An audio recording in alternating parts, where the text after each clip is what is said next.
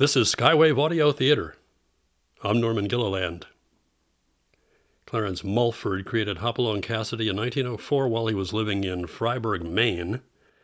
Cassidy spun off a bunch of short stories and 28 novels.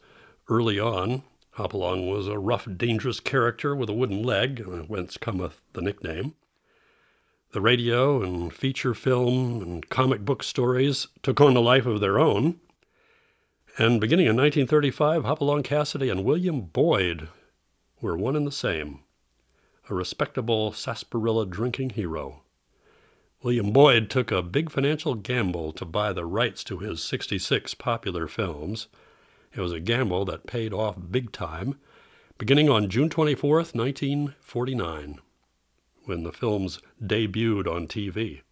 Hopalong Cassidy was different from other westerns in that the episodes were, so far as I've always heard, mysteries. And that's the case this week in an episode called The Red Death from April 16th, 1950. It's Hopalong Cassidy.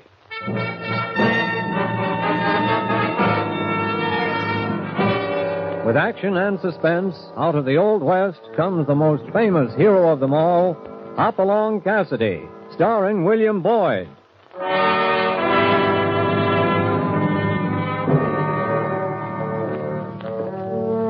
The ring of the Silver Spurs heralds the most amazing man ever to ride the prairies of the early West, Hopalong Cassidy.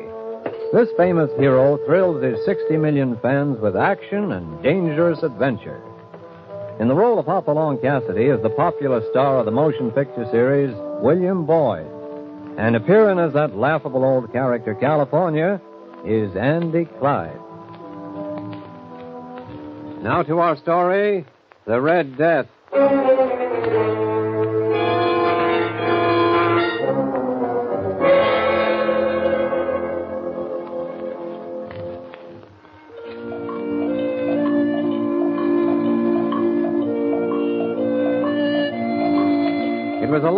To make, even for a friend like Kit Cavanaugh. South from the cool rolling hills of the Bar 20 to the Mesa country, from a land marked with place names like Peepsite and Deadwood, to the Alkali Desert still carrying the stamp of the Spaniards, to the Arena de la Muerte, the Desert of Death, to Alta Mesa and to the Rio Hundiendo, the mysterious stream which suddenly vanishes underneath the ground. Well, California, Well, Hoppy, that's it ahead. that's what I had. The Rio Hundiendo, The, uh? the disappearing river. It drops under the ground right there and never shows up again. Consarn nasty of her, considering the country to the south. 120 miles of the gall blamous, dry, buzzard infested stretch of desert this side of Haiti. How do you feel? Sore feet, sore seat, and a powerful thirst. Well, we'll be down at Kit's Ranch in a day or two. if we ain't buzzard bait by then, uh, which way you reckon we're going to push them cattle of his? Right up through the desert past here. I knew it, I knew it. It's times like this when I knowed I should have retired ten years ago. If I'd had the brains of a jackass, I... now, don't underrate yourself. You're smarter than any jackass I ever knew. Well, there's a nice And it won't be much of a trek pushing 500 head up the arena. All right, Hoppy. Just do me one favor. You ride back in the Dragon, keep an eye out for straggling dogies. If you see one flatten its face in that alkali dust, just handle it gentle. Of course, it will be me. ah, come on. Let's get down to the stream and fill up our canteen. It'll be dark in a few minutes. We can cool off down there and hit the desert after sundown. What's that? Shots over there. Come on.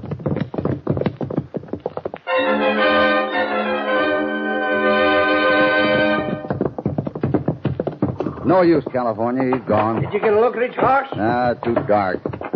Oh, that critter was fast as a streak. Hey, uh, what you picking up there in the trail? Oh, nothing. Where'd the shots come from? Down there by the stream. Come on, let's take a look. Uh, probably someone at a jackrabbit. Yeah? Then why'd he ride off like a posse was after him? Oh, that's a good question. Wait, hold it. Huh? Look. Leaning against that rock over there, next to the water. You're right. It weren't a jackrabbit. Come on. Well, I'll be. Hoppy, a man. Yeah, but look at him. Red. He's red as a beet. His clothes, his face, everything. Yeah, and he's not only red, he's dead.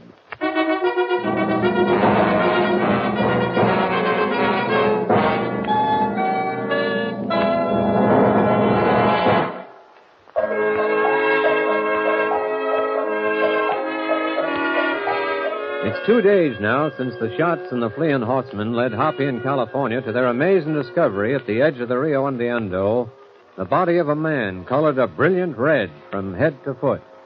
Meanwhile, at the ranch house of Kit Cavanaugh, You know something, kid.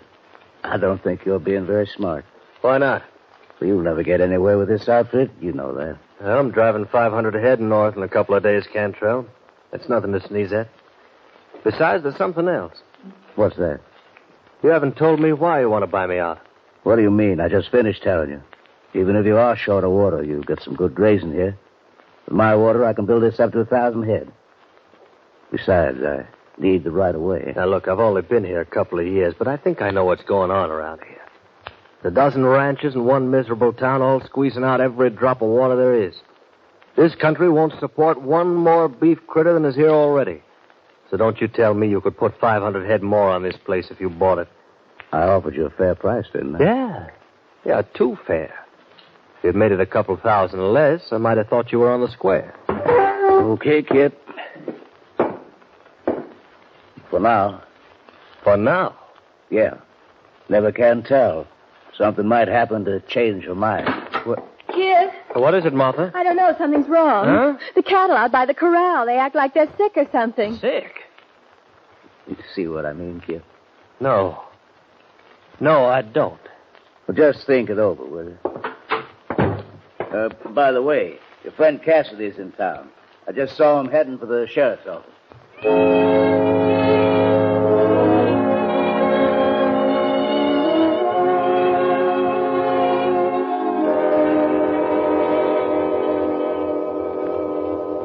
Now take it easy, gents.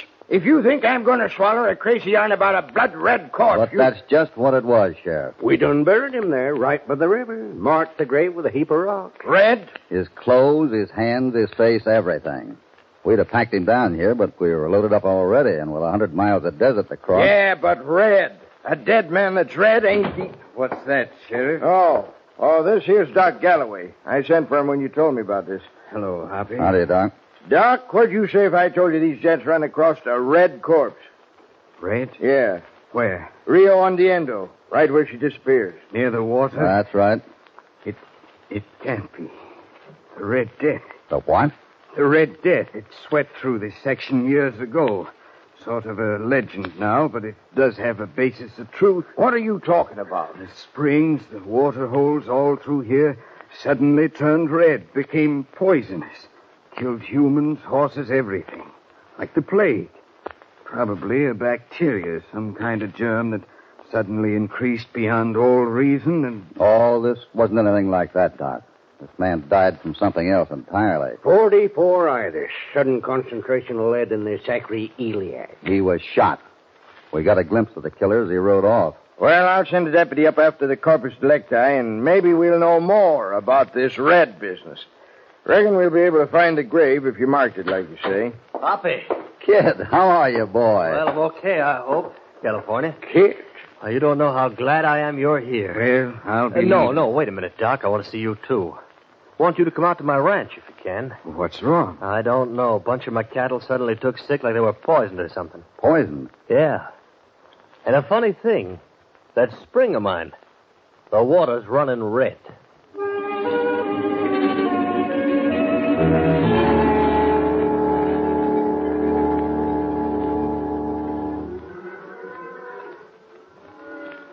What do you make of it, Doc? I don't know, kid. I- Come on, Doc, tell me. Please, Doc. well, I'm afraid they are poison. Oh, I knew it. I knew it. Martha, please. I, I can't help it, Kid. It almost seems like something's working against me. Look, dear, it's not going to help oh, I any. know it. I, I guess I'm just a coward or a quitter or something. It's just that it's happened this way every time. We build a lot of hopes. We start out telling ourselves that this time we'll lick it. Martha. What's the world got against us, kid? Martha, you don't know how you're making me feel. Not your fault, Doc. I sold you this ranch. You couldn't know about this. I know that, but, but look, let me do this, will you? What? I'm all alone. I have no family. I've got plenty to get by on. What if, what if we just forget there ever was a deal? You mean you... Doc. Let me test the water first. We'll make sure before we go any further. If it's what I think it is, I'm willing to call it off. You know the old saying, satisfaction guaranteed or your money back? I don't know what to say, Doc. Well, then, don't say it. I'll say this much. I don't do business that way. If I took on a load of poisoned water with this ranch, I'm stuck with it. Kid. I'm sorry, Martha. Here comes Cantrell. Yeah. Brace yourselves, everyone. What's the verdict, Doc? Red plate? If it is, you'll know soon enough, Cantrell. Yeah. When it hit this country last time, it took every ranch in the district. Funny thing, Doc. I'm not worried at all. And Kip, Yeah? the offer's still good if you want to sell out. Only the price has changed. Goes down a thousand dollars a day until you make up your mind. Maybe you'd better get out of here, Cantrell. Sure, Doc. But just remember that, Kip. Thousand dollars a day.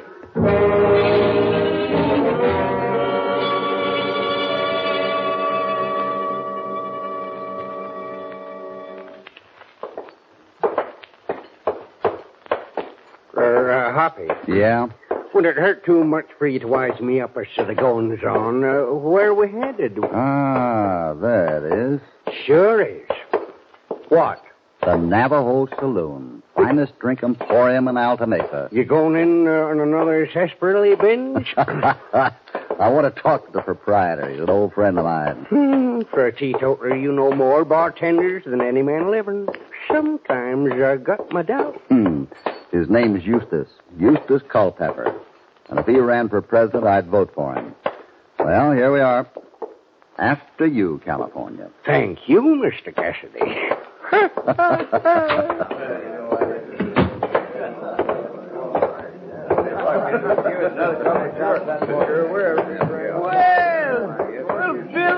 Eustace. Bill, name's Hopalong, mister. He knew me when my name was Bill California. Uh, California Carlson. Meet Eustace Culpepper. Howdy. Hey, I- will be with you in a shake, Bill. Sure, go ahead. Uh, now, Fred, what, what? Sit down, California.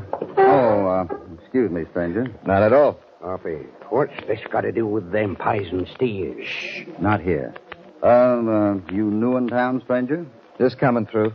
My name's Cassidy. This is California Carlson. I'm Mike Reardon. Howdy. Uh, just passing through, you say? That's right. You, uh, you in the cattle business, Reardon? Nope. I see. Uh, quiet in here, ain't it? I like it quiet. Uh, oh, yeah. now, Bill.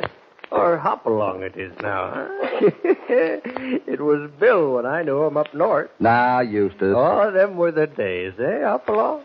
Let me tell you, he was a tiger at a church social. Eustace ran the drugstore up north when I was a kid. Well, is that so? Look here, sis. Uh, maybe you and me could... Oh, no, you don't, California. Uh, tell me, Eustace, what did you do with your equipment when you gave up the drugstore and took to bartending? oh, still got her. Stashed away in the barn out back. You remember anything about the drug business? Sure do. No, I went into patent medicine for a while. Put out the slickest concoction you ever laid a tonsil on. Hmm. Tasted wonderful. Wouldn't cure nothing, but I sold gallons of it. Ah, you're just the fellow I'm looking for.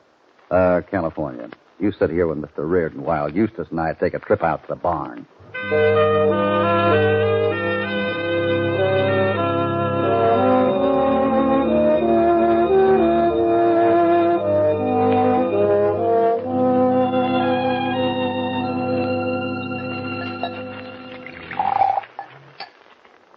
Ah. Yeah, we'll just let her set till she clears up. You sure you're right? Why not? Well, you haven't run a test like this for 30 years. The equipment's rusty, but I ain't. I hope not. This is pretty important. Where'd you get this? Down to Kit Cavanaugh Spring. His stock turned up sick this morning. What makes you think it was... Uh... I don't think anything yet. That's why I got you to drag out this equipment. Yeah. it's funny, ain't it? That pink color. Yeah. How's it look now? Well, might be able to. Yeah. Hold the lantern up so I can look through it. There you are. Yeah. What about it? You're right about that water bill. What's in it? Arsenic. Hmm. That answer your question? That answers the little one. What's the big one? What's a dead man colored red from top to toe sitting by a stream 120 miles from here got to do with a batch of sick cows on Kit Cavanaugh's ranch? Well, now that's uh, that's quite a question. Indeed it is, Eustace. Indeed it is.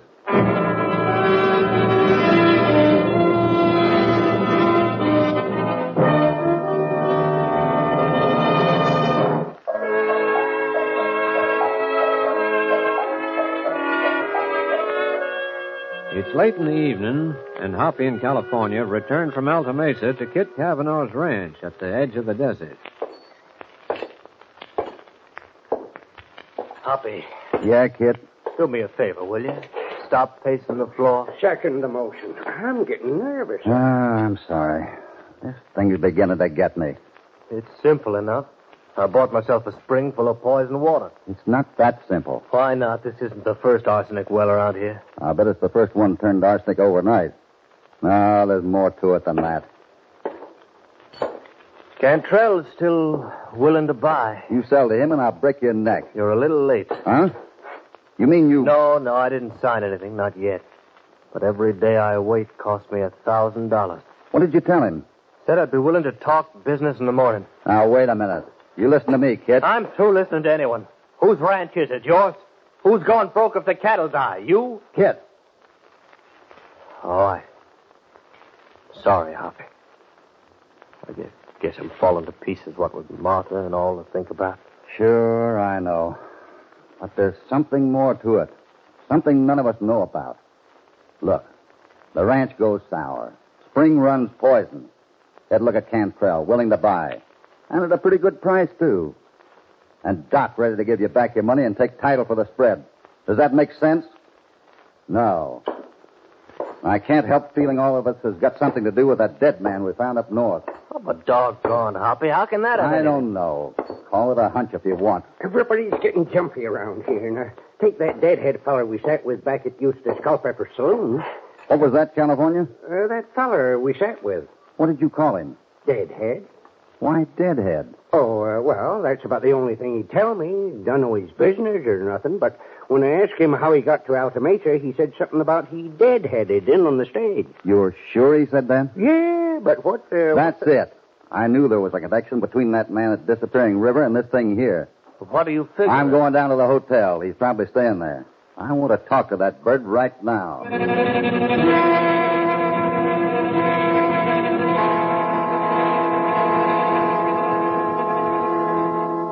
Sorry, Mr. Reardon just checked out, and I don't know where he went. Could he leave town? I run the hotel here, not the transportation business. Now, I don't mind telling you I'm busy. Ah, yeah, sure. Henry? yeah, Eustace. Never get up to heaven that way, Henry. Uh, What is it, Eustace? Oh, Henry's straying a mite from the gospel. He knows he hustled Mr. Reardon out the back door of this flea bag not a half hour ago. Eustace, show help me. Tut, tut, tut, Henry, I seen it with my own eyes. He rode off toward Lazy C Ranch with Steve Cantrell. Thanks, Eustace. Eustace Culpepper, I ought to... now, you never busted your word to Cantrell, Henry. I mean, for that five dollars you slipped you to shut up. Wait. After all, 'twas me that told Cassidy.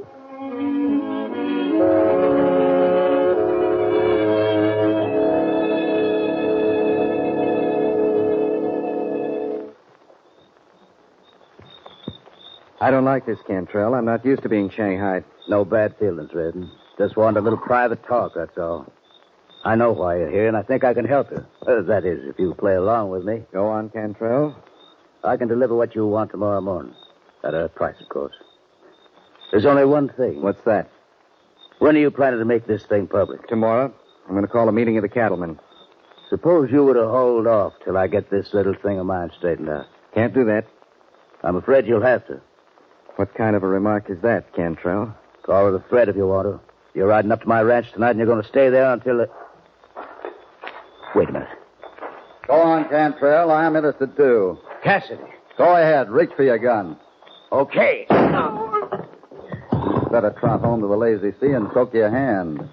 We'll be seeing you at the cattlemen's meeting tomorrow, Cantrell. Maybe sooner than that, Cassidy. Man talks tough. Ah, you'll get over it. Now, what about you? All right, what about me? Don't you think you'd better tell me why you're here? Sure. At the meeting tomorrow night. Ah, you already gave yourself away, Reardon. When you told my partner you deadheaded into Alta Mesa on the stagecoach. Only a railroad man would say that. All right, so I'm a railroad man. And the only reason I can see for a railroad man to be in Alta Mesa right now is to lay out the location for a railroad across the Arena de la Muerte. To maybe link up with the line on the west end. You're a pretty good guesser. I try to be. So when you start thinking railroad, you automatically start looking around for something Alta Mesa hasn't got. In quantity, at least. Water. That's right. Okay, Cassidy, you win. It is a railroad and it is water. We sent a man here weeks ago to look the place over. Last we heard from him, he said he'd worked out a brilliant idea to find it for us. Then what? Nothing. He dropped out of sight. I think I know where you'll find him. Yeah? In the back room of the sheriff's office, stretched out on a table, covered from head to foot with red dye and pretty dead. You mean Yeah. California, California and I found him two nights ago, 120 miles north of here at the edge of the Rio Hundiendo. You know, Reardon, that's something else we ought to take up at the cattlemen's meeting.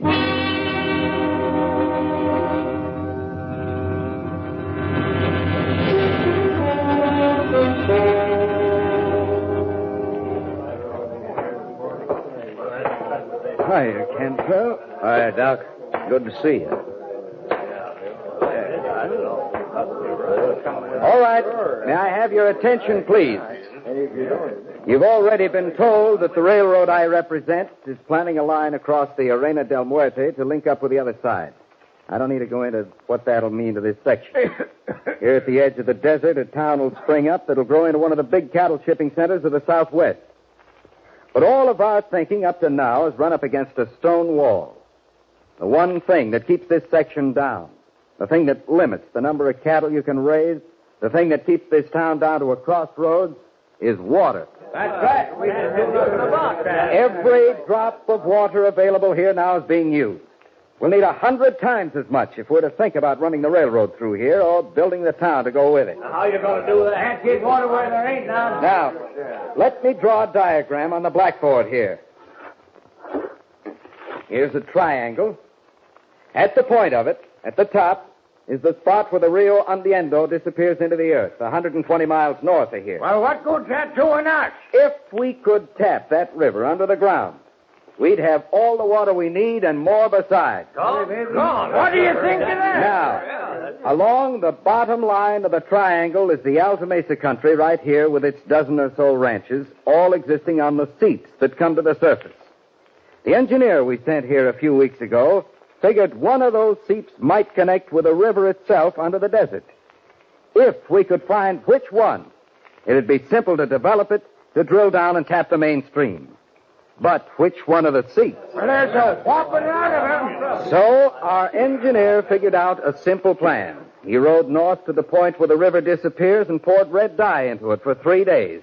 Sure enough, day before yesterday, the spring at one of the ranches here ran red. The Kit Cavanaugh Ranch out at the edge of the mesa. Kids. Martha, honey, our, our ranch. Oh, kids. Mr. Cavanaugh now holds the development of this section in his hands. And I hope we'll be able to work with him in following it through. Just a minute, please. Just a minute. There's one thing more. Mr. Reardon left it to me to mention that the railroad engineer isn't with us tonight to see how his plan succeeded. Because someone, someone in this room, who had an eye on the money that water'd bring here, murdered the engineer and left his body up there by the Rio Hundiendo. Hey, right here. I think we can find out who that is. Well, I can. His horse dropped the shoe on the trail up there right after the killing. He rode him over 120 miles of desert trail on a bare hoof. The left hind one. Everyone will keep his seat while my partner checks the horses at the tie rack outside. If the horse isn't there, we'll all stay right here while the ranchers are searched till we find him.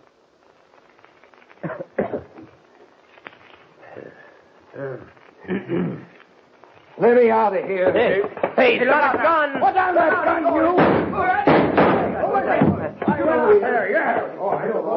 Oh, Doc. Doc Galloway.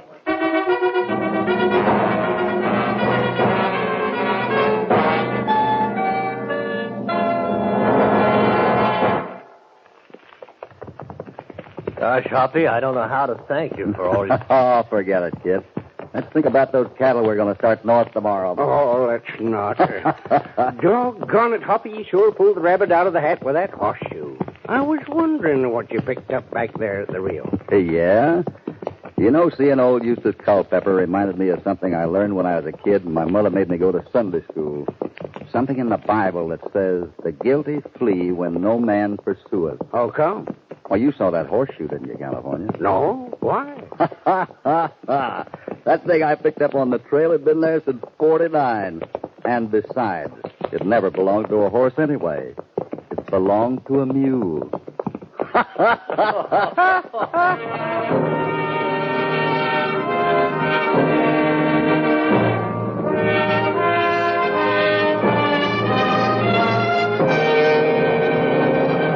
Hoppy and California are hitting the trail homeward again, and after this little adventure, the Bar 20 is going to be a welcome sight. Hope you enjoyed this friendly visit and that you'll remember to tune in next time these two fighting cowboys get involved in another thrilling escapade. Hopalong Cassidy, starring William Boyd, is transcribed and produced in the West by Walter White, Jr. The Red Death was written by Harold Swanton. All stories are based upon the characters created by Clarence E. Mulford. This is a Commodore production.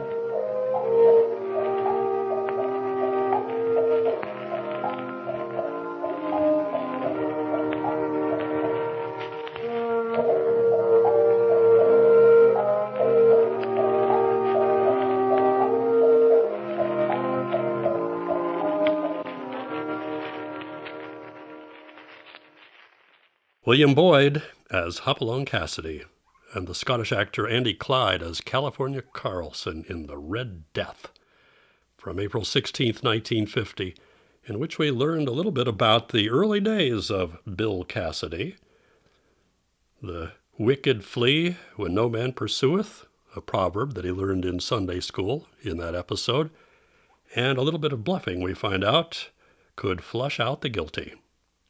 Hopalong's friend was played by Larry Dobkin, who frequently appeared on Gunsmoke on radio, but also had a career that spanned from World War II era radio productions to a voiceover in the 1999 video game Tom Clancy's Rainbow Six Rogue Spear. Dobkin was also the narrator for the Hall of Presidents at the Magic Kingdom.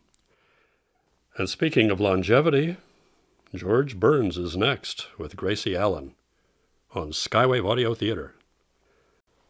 That vaudeville style of repartee carried them through the hard times and onto the radio in 1932 on a routine basis, and a series that lasted 17 years, by which time George Burns and Gracie Allen had started a successful eight year run on TV, and they used the TV medium cleverly too. It wasn't just audio with pictures, they knew how to use TV in creative ways. George Burns had a monitor with which he could eavesdrop on uh, the various goings on around his house.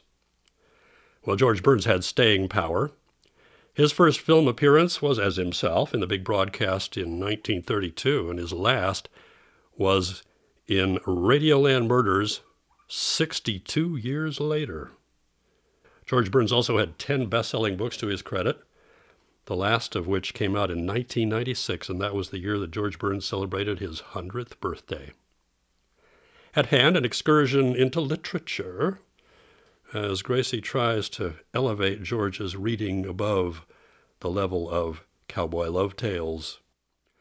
Our outing with Burns and Allen comes from April 11th, 1946.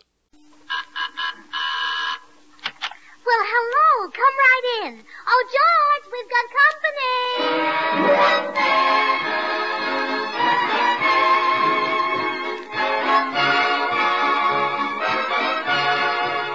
And now meet the people who live in the Burns house, George and Gracie.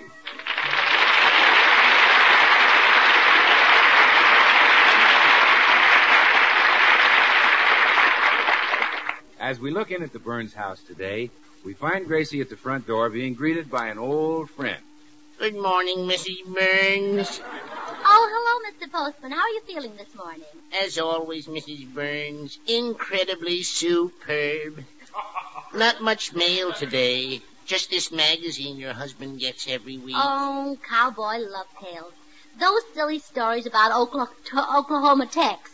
How can he read such trash? Well, I must confess, I too read cowboy love tales, Mrs. Burns.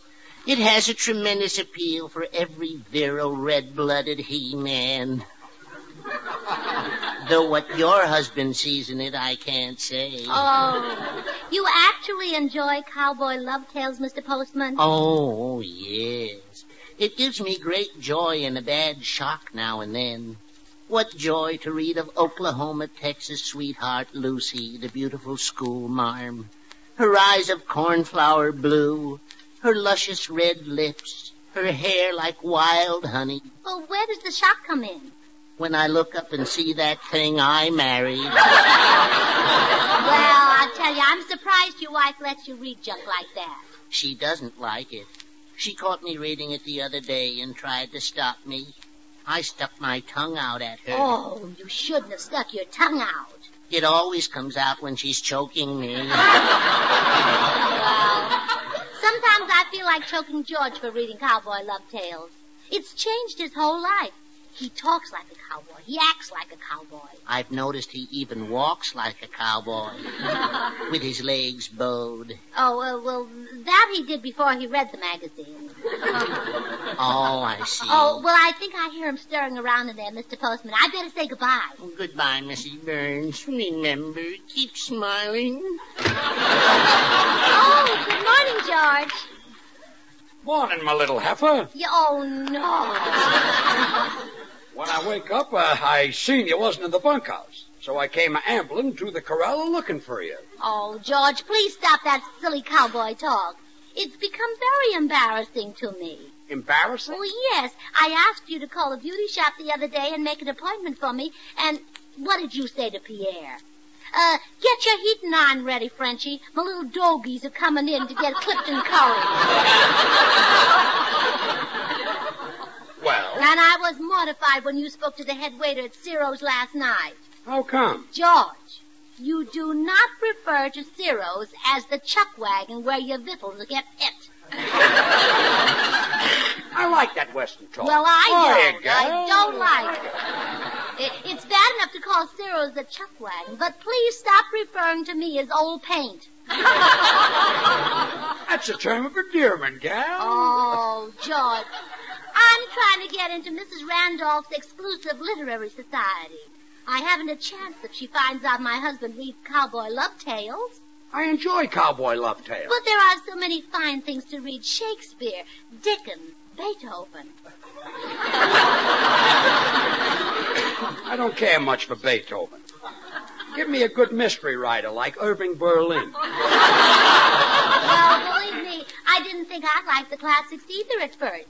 But now I've studied Shakespeare until I practically know it by heart. Really? Oh, sure, and you can too.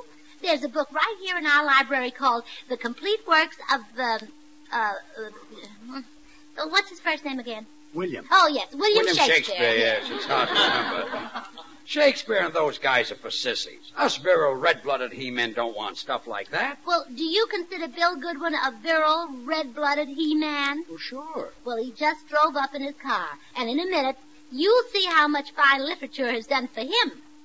Bill? Mm-hmm. I- I've gotten Bill so interested in the classics, he's given up women. Oh, stop. I mean it, George. He, he doesn't whistle at girls anymore. He, he just whistles at books. He whistles at books? You should have heard him when he read Forever Amber. Well, I I don't believe that Bill has given up girls for literature. Well, here he comes. Ask him. Okay, I will. Hi, folks. Hello, Bill. Bill, I'd like to ask Not now, George. I'm in a hurry. Gracie, where's your big volume of Shakespeare? Oh, right here, Bill. Thanks, Gracie. I'll take it in the den. See you later. Well, I'm son of a gun. Now, I told you so. Fine literature has helped Bill. And it could help you. How? Well, now, suppose a little bobolink were to perch on our windowsill and sing. Now, if you are familiar with the classics, you could quote to him from William Cullen Bryant's famous poem, Robert of Lincoln. How does it go? Bobolink, bobolink, stink, stank, stink. Uh, that's a classic? Sure. Spink, spank, spink. From that, Brian made a living? Certainly. Well, he could have cleaned up with a thing like Robin, Robin, Sispum, Bobbin. and of course, quail, quail, shoot me in the tail. On that, the man could retire. Oh, not at all. Stop that. Spank, spink. Oh, Gracie, uh, can I take your copy of Plato in the den? Oh, sure, here it is, Bill. Thank you. Want Shakespeare and Plato, too? Isn't that wonderful? Now, if you take an interest in literature, think of the inspiring talks about books that we could have together. I'd rather not. Oh, but they'd be so fascinating. Come on, let's try one now. Gracie. George, have you read Vanity Fair by William Makepeace Thackeray? No. Have you? No. Now, you see how we could while away the hours? Yeah, must have more of these talks. Oh, look, here comes Meredith Willson. Now, he's another reason why I want you to give up cowboy love tales. What do you mean? Well, he looks upon you as his hero. If he discovers that you read it, he'll want to read it. And, George, we don't want Meredith to start that cowboy talk. Think how silly he'd sound saying something like, Well, slap a saddle on me and call me an ornery maverick if it ain't the Burns of Stallion and Philly. oh. it's too late. How are you this morning, my little Philly? And how's your wife?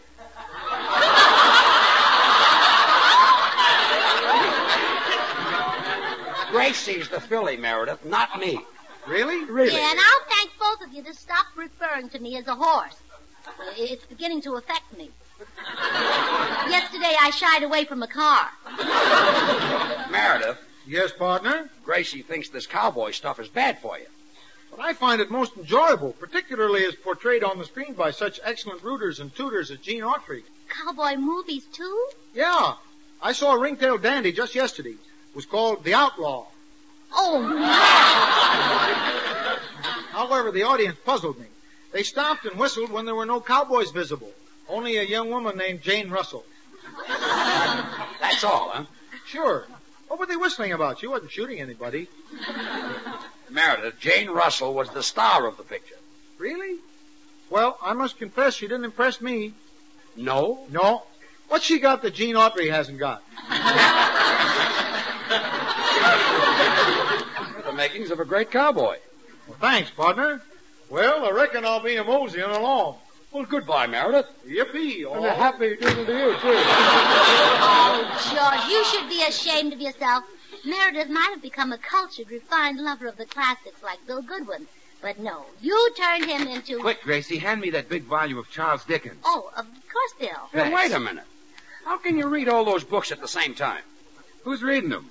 The dame next door is taking a sun bath. I'm standing on them so I can see her.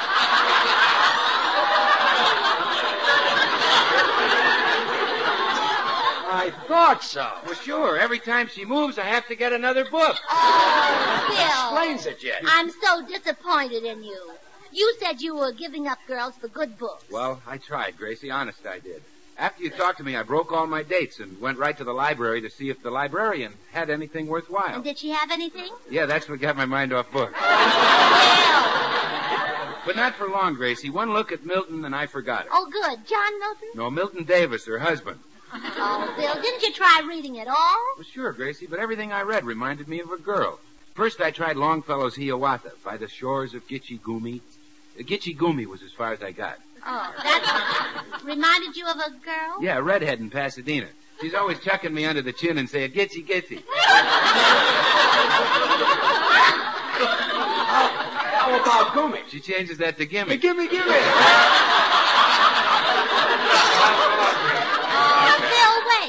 Uh, Randolph wanted you to come to her literary club meeting. You're supposed to give a report on Jane Eyre. How can I give a report on her? I was never out with the dame. So long, oh, Gracie. So long. Oh, men are so disgusting. Where would the world of literature be without women? Women like Elizabeth Barrett Browning and Francis Bacon. Bacon was a man. Oh, I might have known it. Anything that close to ham. But I could name plenty of other women writers. There's uh, uh, the, the, the Gypsy Rose Lee. Oh, yes. She wrote a classic. Uh, well, at least she wrote. Name one man stripteaser who's written a book. Sidney Newman. Oh. Very good. George, give up cowboy love tales. Try the classics. Now here, I'll just open this book of famous poems and read you a bit. Uh, no, now listen to this. Hail to thee, blithe spirit, bird thou never wert. What does that mean? Oh, George, how can you be so ignorant? Didn't you see that picture, Blithe Spirit? Yes. All right. Hail to thee, blithe spirit, bird thou never wert. In other words, the picture wasn't a turkey. Yes, and here's another classic. Well, never Build mind. One classic a day, I think is.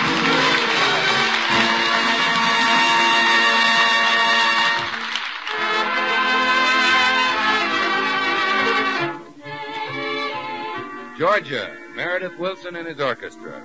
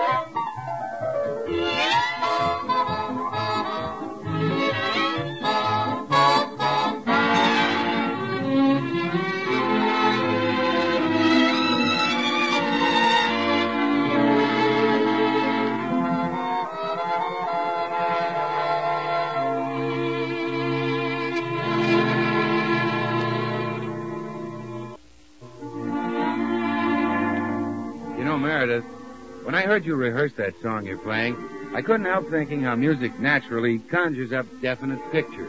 Well, that's certainly true, Bill. Except that I think this song about Georgia must call up a lot of different picture impressions. For instance, there are not only the rolling fields of cotton and tobacco and the famous Georgia peach orchards, but there's the seacoast with its own salty, sun-bleached charm. Yes, then there are the Pine Ridge Mountains, too. You know, as all the old shaded roads wind from one contrasting section of the state to another, they carry memories of a past rich in history. No wonder Georgia is so well loved a part of our American scene.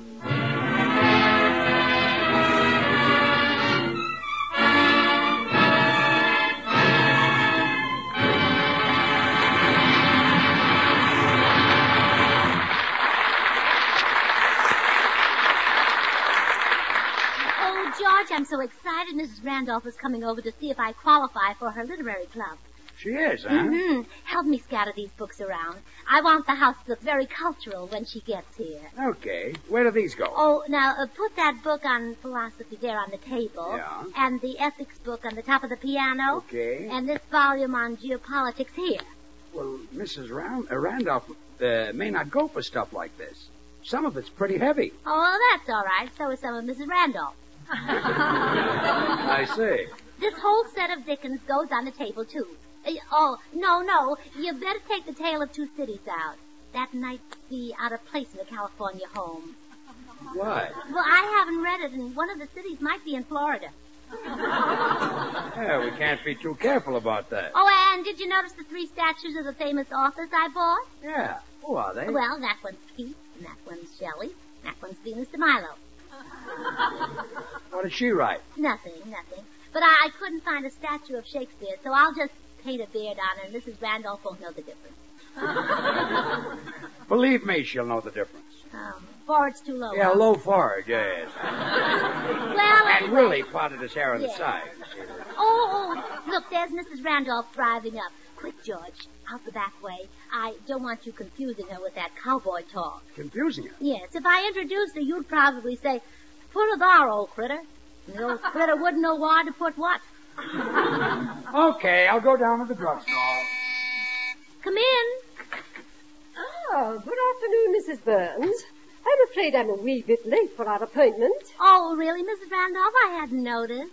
Uh, time passes so quickly when one has one's book. Uh, how true.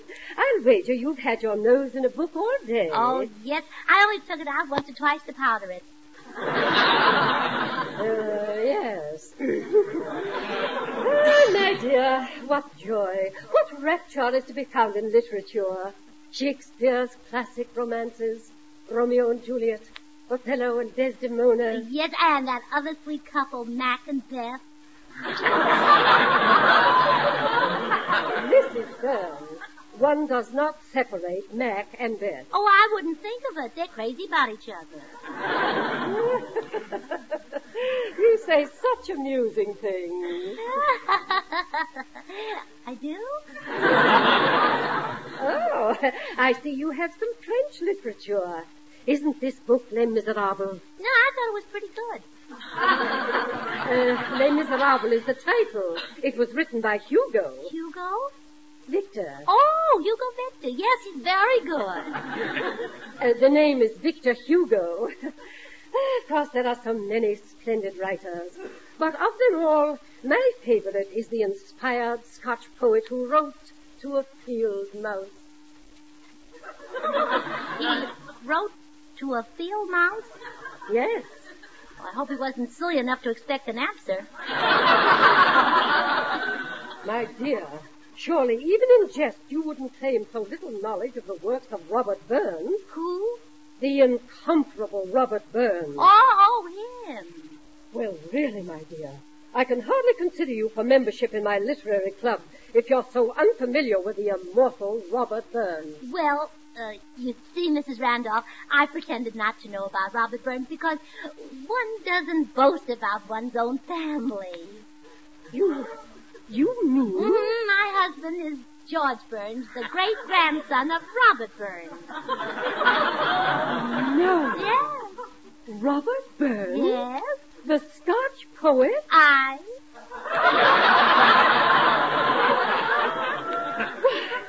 I had no idea your husband was Scotch. Oh, really? Well, you should go out with him sometime.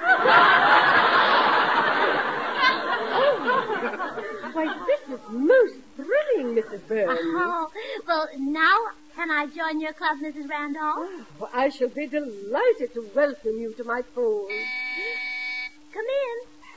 Hello, Gracie. I just dropped. Oh, Mrs. Randolph. How are you? Oh, how do you do, Mr. Goodwin? Well, what are you girls so happy about? You're fairly beaming, Mrs. Randolph. Oh, I've had a most pleasant surprise, Mr. Goodwin. No, really? Yes, I just discovered Mr. Burns is Scotch. Well, you better hurry and drink it up before he gets home.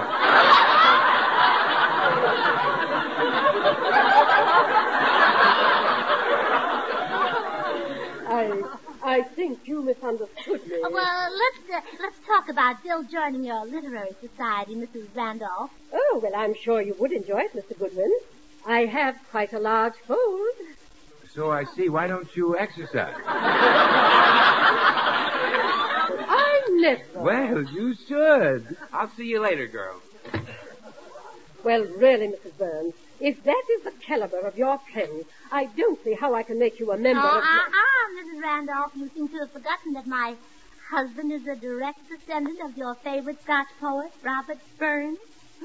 Oh, oh, so I did. Oh, Isabel, you foolish girl. Oh, do forgive me, Mrs. Burns. Oh, please tell me all about your husband. When did you meet him? Oh, in Scotland. Oh, I shall never forget it. It, um, it was spring on the Robert Burns estate. The panatellas were in bloom. Suddenly, I saw him walking down the path toward me, dressed in kilts and smoking a bagpipe.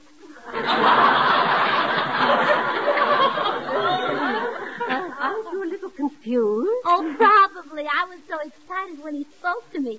He said, Well, Lassie, isn't it a broad brick moonlit next to Nick? well, I tried my best to reply in his native tongue. Oh, and what did you say? I said, Yes, it certainly is.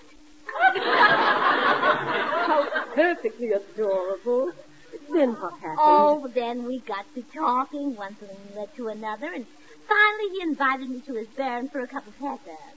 His uh, family insisted that I'd stay for the weekend. Oh, and of course you followed the old Scottish custom and went grouse shooting. Oh, of course. I shot 11 grouse. oh, that's such a charming romance. Uh, when did you sail for America? Oh, early the following month. We sailed from the 1st to the 4th on the 5th. or maybe it was the 5th or the 4th and the 1st. I forget exactly. Oh, what a divine story. Oh, well, I hope you'd like it.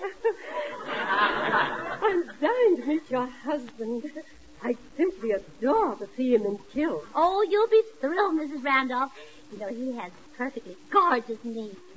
The, the, the cutest little dimples in them. Oh, really? Yes. Oh, excuse me, Mrs. Randolph. There's someone on the phone in the den. I'll be right back. Well, Isabel, this is your lucky day. Wait till the girls hear that you've been in the home of Robert Burns' great grandson. And you may even get to see him in his kilt. Oh, hello. You're Mrs. Randolph, aren't you? Yes. Oh, and you must be George Burns. Yeah. Oh, I'm so disappointed you've got pants on.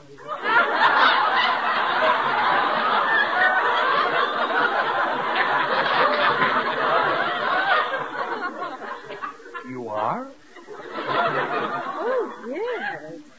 Oh, I, I suppose you wear them because you don't want to be ostentatious. Yeah. I don't want to be arrested either.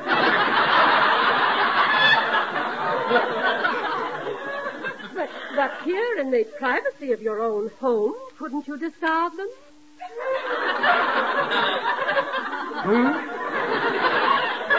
Well, I, I'd so love to see you in your plaid.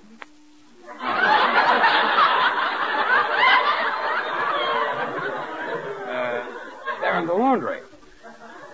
I'm wearing the ones with the polka dots today. Polka dots. For a descendant of Robert Burns. Descendant of who? Didn't your great grandfather write coming through the rye? He couldn't even write when he was sober. What's all this anyway? Oh, I'm sorry to have been to... Uh-oh. Oh, hello, George.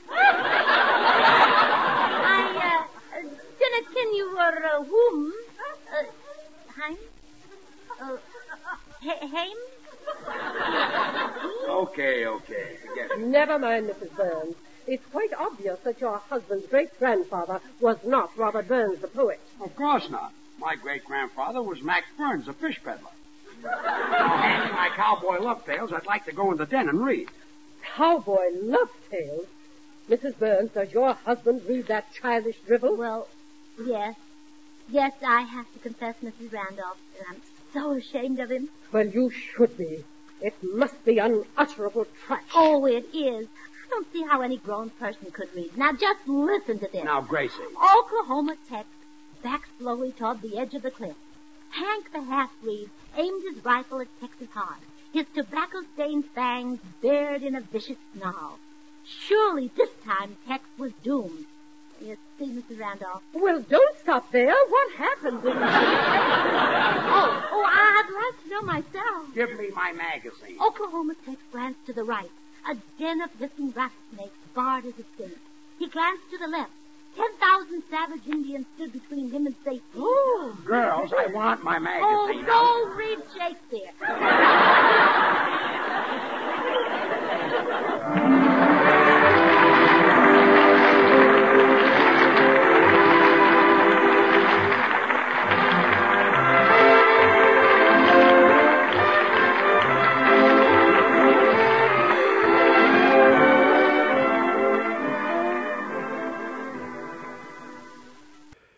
Gracie Allen creating a Scottish pedigree for George Burns in her effort to uh, join a literary club. And if Mrs. Randall had read more of Robert Burns' poetry, she might have found it just a little too steamy for her lofty social status.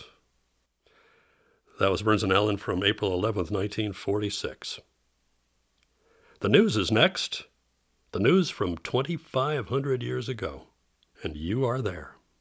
This is Skywave Audio Theater. The idea for You Are There came from Goodman Ace, and he never got much credit for it, though. Ace was a prolific radio writer, best known for Easy Aces, a low key quarter hour comedy series. And You Are There appeared on both radio and TV with slightly different titles. The premise was simple enough use contemporary news reporting technology to report on historical events with a man on the scene. This week, 300 Spartans take a stand against a vast army, maybe half a million Persian invaders, at a mountain pass that became famous. Taking you back to a summer day in the year 480 BC, this is the Battle of Thermopylae, and you are there.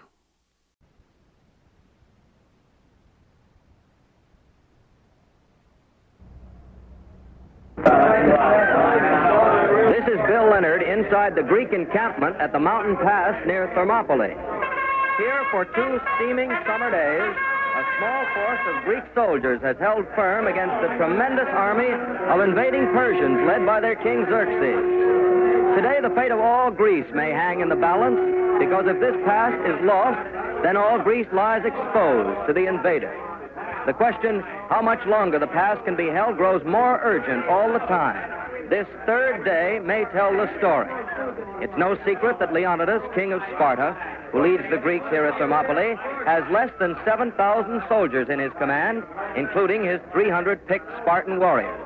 While it's generally known that there are more than half a million Persian invaders under Xerxes. The fighting yesterday and the day before, however, August 480 BC. The heroic stand of 300 Spartans against at Thermopylae. You are there. CBS takes you back 2,430 years to the Battle of Thermopylae in the crucial struggle between the Persian Empire and the Greek city states. All things are as they were then, except for one thing. With all the modern facilities of radio present and CBS newsmen reporting from the scene, you are there. You Are There is based on historical fact and quotation. And now, August 480 BC. Behind the Greek lines at Thermopylae and Bill Leonard. And these Greek soldiers are conceding nothing to the Persian invaders. Our CBS microphone has been set up on a knoll inside the Greek camp. And I have a clear view straight down the pass to the spot where yesterday and the day before the fighting was fiercest. Actually, the Greek War Council couldn't have selected a better position to defend. As I look toward the Persian camp, on my right is the sea, and on my left is the steep wall of Mount Oeta. The Persians have no choice. They cannot go into the sea and they cannot go over the mountain. They must come straight through this narrow pass. And believe me, it's really narrow. Two dozen men standing shoulder to shoulder can block it completely. And for the last two days, that's exactly, exactly what the Greeks have been doing. Although how much longer they'll be able to hold out without the reinforcements they've been promised, well, that's in the lap of the gods. Away off to my right, far down the Malian Gulf, I can just make out some sails, purple and red, and there's a white sail. All Greek warships, triremes. Those ships out there must hold back the vast Persian fleet so that here at Thermopylae, Leonidas and his small force will not be outflanked.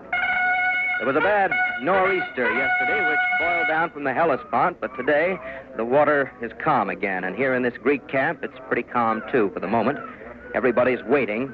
And every battle is about 90% waiting, I guess. Hurry up and then wait. And now here comes half a dozen heavily armed Spartan hoplites on their way back from the pass. Maybe I can grab a uh, soldier. Soldier. Me? Yes, yes. Would you mind stepping over to the CBS microphone for just a moment? Uh, won't take long, will it? No, no, not at all. But first, uh, would you tell us your name, please? I am Alexander, son of Tunnelly. Could you tell us what's uh, going on down beyond the narrow part of the pass? Nothing's going on. That's what. Uh, no sign of any Persian activity? You know, we've been hearing them sound their battle horns up uh, here. After what we did to them yesterday, I'd say the barbarians were sitting in camp, licking their wounds, scared. and you, you and your comrades, uh, you're not scared by the size of the Persian army? Now, I'll tell you something. A lot of their army is cavalry. What good does cavalry do them? Here inside this pass, you mean? That's right. And even if they could all fight at once, we wouldn't get scared. Because what are they? Mercenaries, conscripts, far from home. Whereas now you take us. We're fighting for our homeland, see? And the rule by the freemen that we've got here in our city states. And that's important to us. Sure, but uh, half a million against just a few thousand of your Greeks and only a few hundred of you Spartans. Look here now. We'll fight them here and hold them here. But if the gods ordain that they break through, you know what? Wherever there's a Greek alive, he'll fight the Persian and keep on fighting. Till sooner or later, Xerxes and his whole army are running out of here or hold sight faster than they marched in. Uh, look, I uh, gotta go now. I'll see you around. Huh? Thank you, thank you very much, Alexander. Certainly, it's true that the Persians suffered heavy losses in the fighting yesterday. And incidentally, all through this campaign, Xerxes has ignored the usual military security He's apparently anxious to make known the impressive strength of his invading army, and perhaps for this reason, CBS got permission from the Persian Council of War to bring you direct radio reports from Xerxes' headquarters.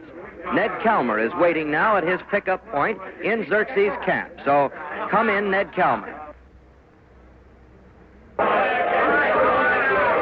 I'm speaking from a point just a short distance from the royal enclosure. Officers have been busily thronging around Xerxes' imperial tent since before daybreak, and I understand an announcement is expected fairly soon from Hydarnes, who's captain of Xerxes' own picked bodyguard, the 10,000 Immortals. Nothing is known of the nature of this announcement as yet.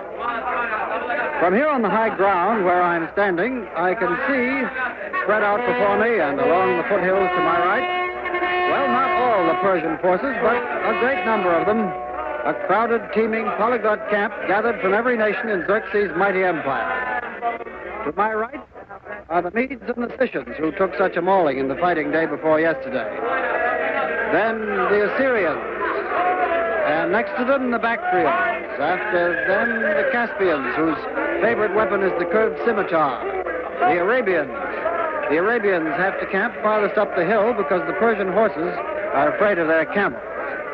Below them and to the left are the Ethiopians dressed in lion skins and leopard skins. From here, I can see their bodies smeared with chalk and vermilion. Then, next along, the Numidians, whose helmets are the scalps of horses, complete with manes and ears. Next to them, the Libyans, then the Paphlagonians, farther along, the Thracians, and the warriors from India.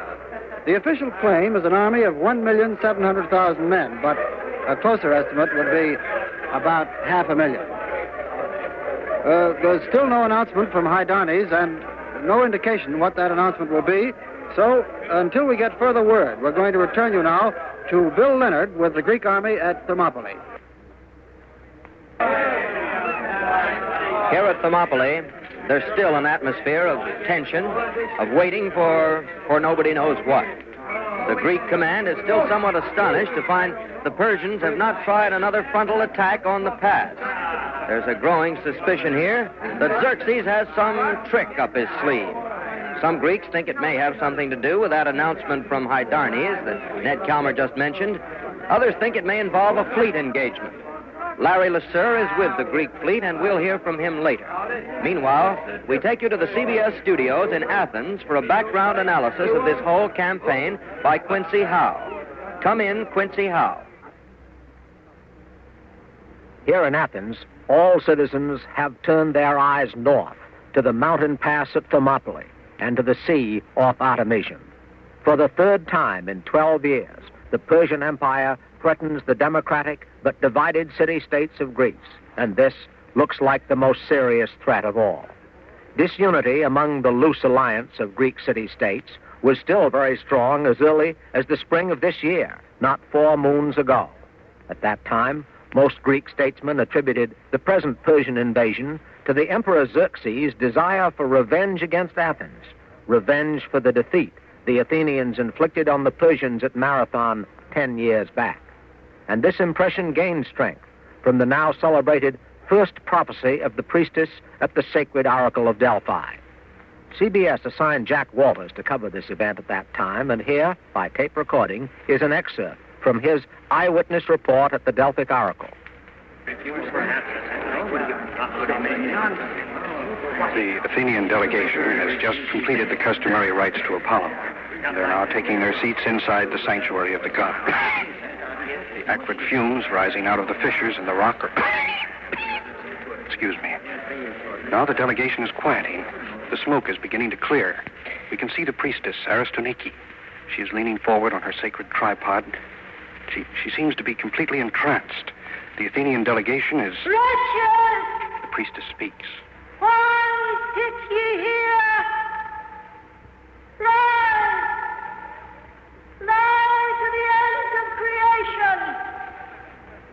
Quitting your home and the crags which your city crowns with her circlet.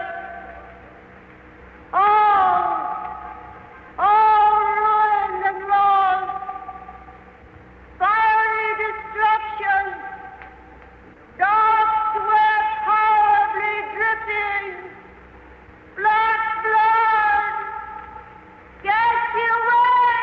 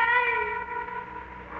What you do with it are we guilty of? It never was Leaders of the Peloponnesian states to the south, especially the ruling families of Sparta, feared the Athenians would take the oracle at its word and quit the country altogether.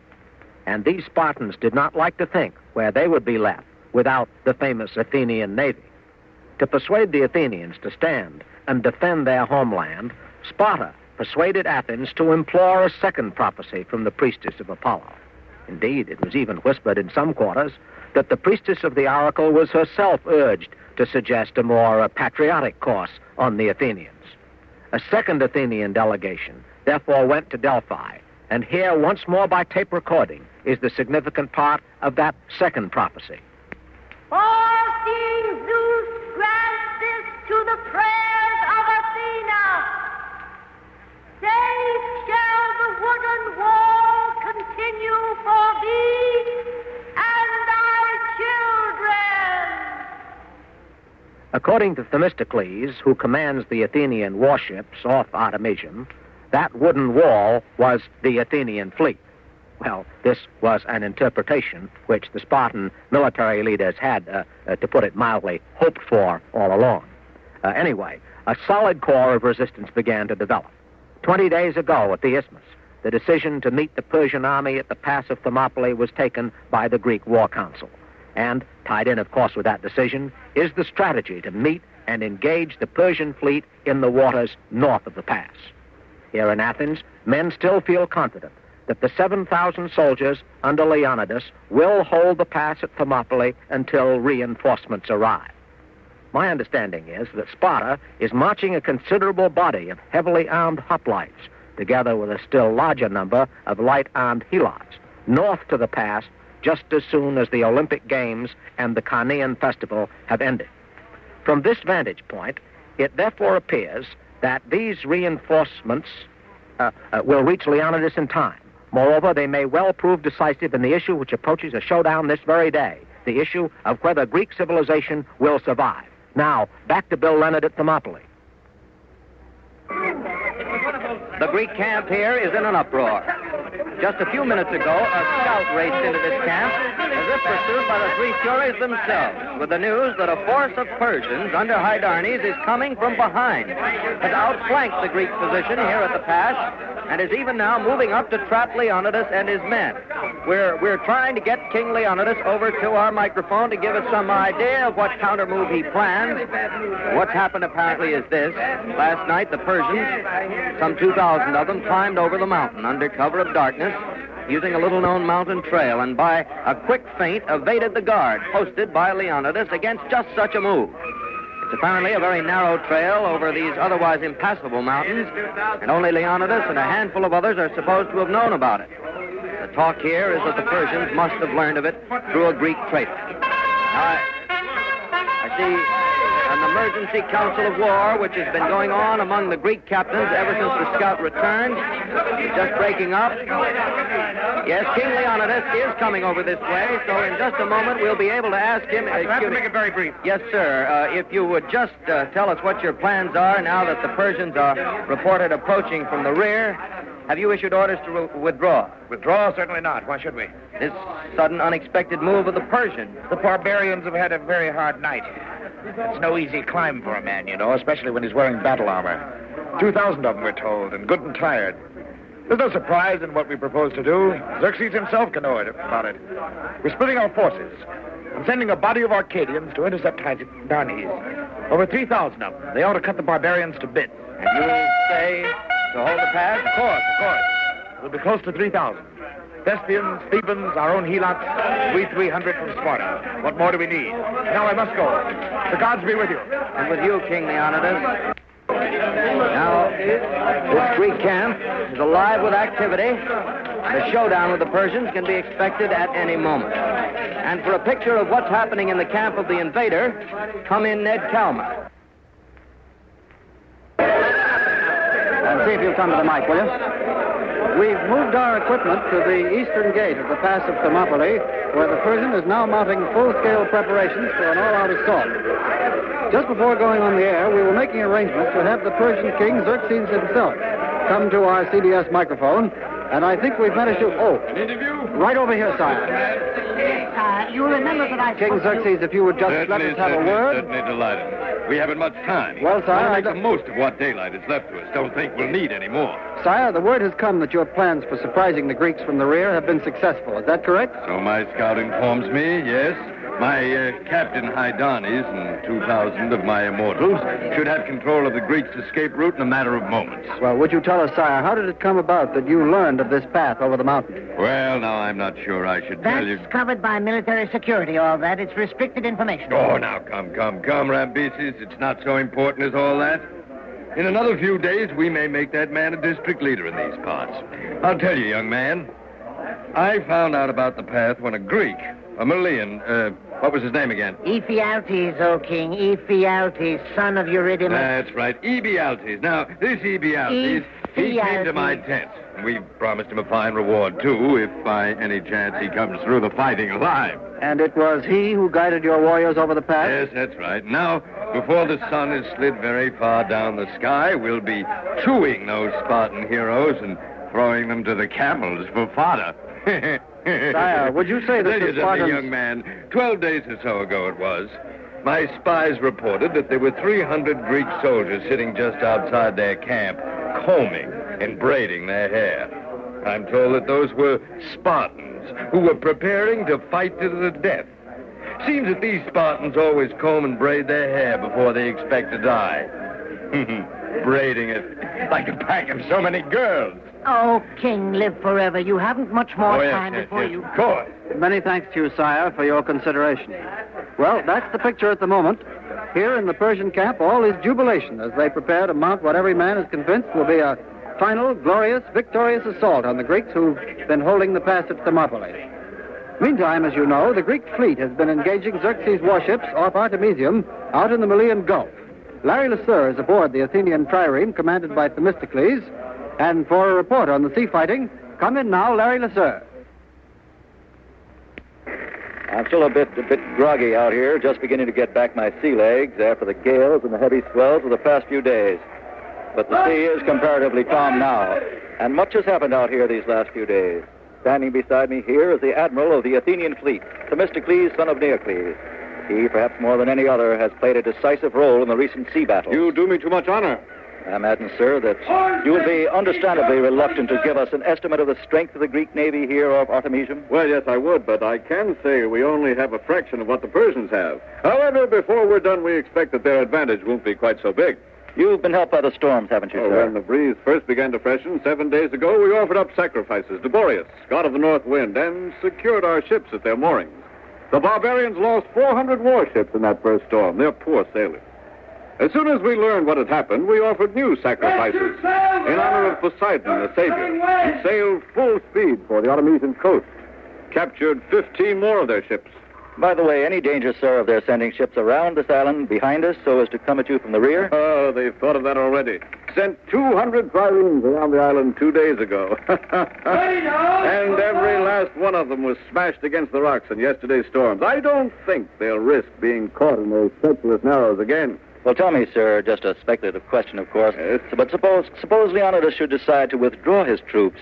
Would you stay to fight the Persian fleet anyway? Oh, no, no. Our only reason for being here is to protect this flank. And as things are now, I'm confident we can hold the narrows and protect our warriors ashore at Thermopylae. Well, thank you, sir. That was Themistocles, son of Neocles, who's in command of the Athenian triremes of the Greek fleet here off Artemisium. I'm sorry I've had to cut this interview short, but we just had word that Bill Leonard wants the air for an important report from Thermopylae. Come in, Bill Leonard. Events here at Thermopylae have taken another sudden and unexpected turn.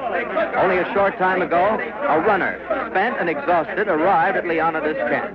No word yet on what message the runner brought. The Spartan king has summoned an extraordinary meeting of his principal warriors.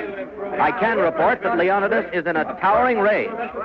Right now, I can see him. He's shaking a, a clenched fist toward the east, in the direction that runner came from.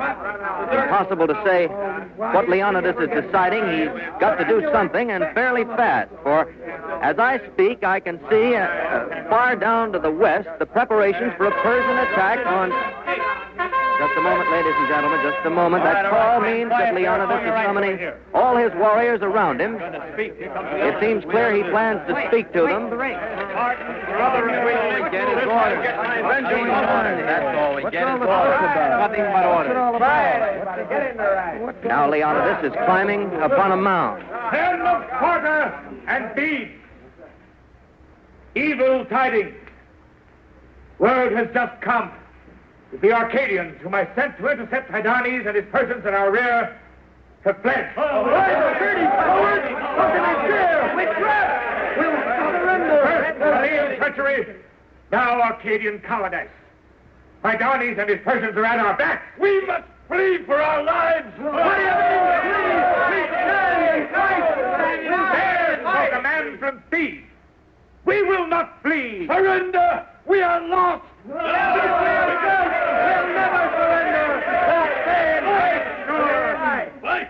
am sure that those who, like their king, were born and trained in Sparta, were never taught the meaning of the word surrender.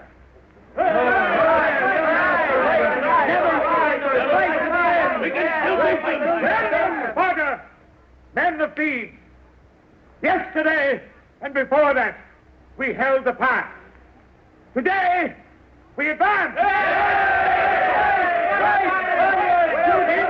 To meet the barbarian beyond the pass.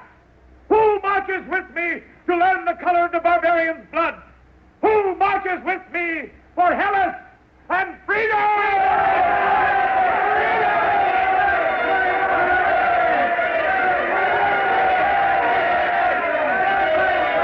Well, there it is.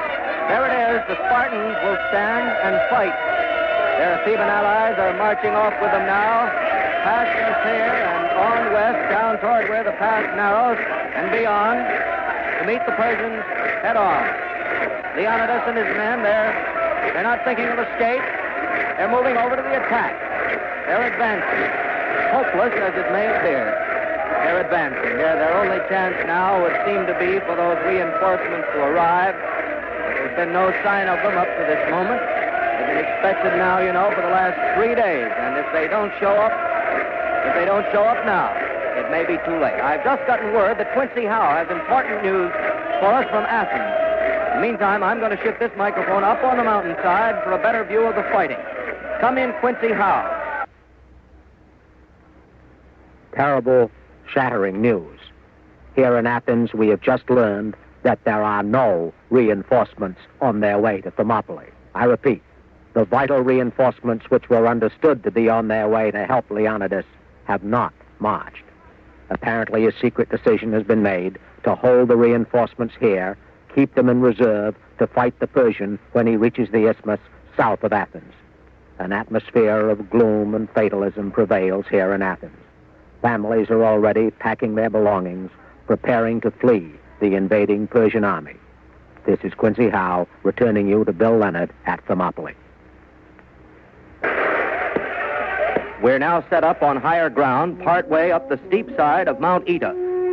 To the west, beyond where the pass narrows, the bloody fight has already begun.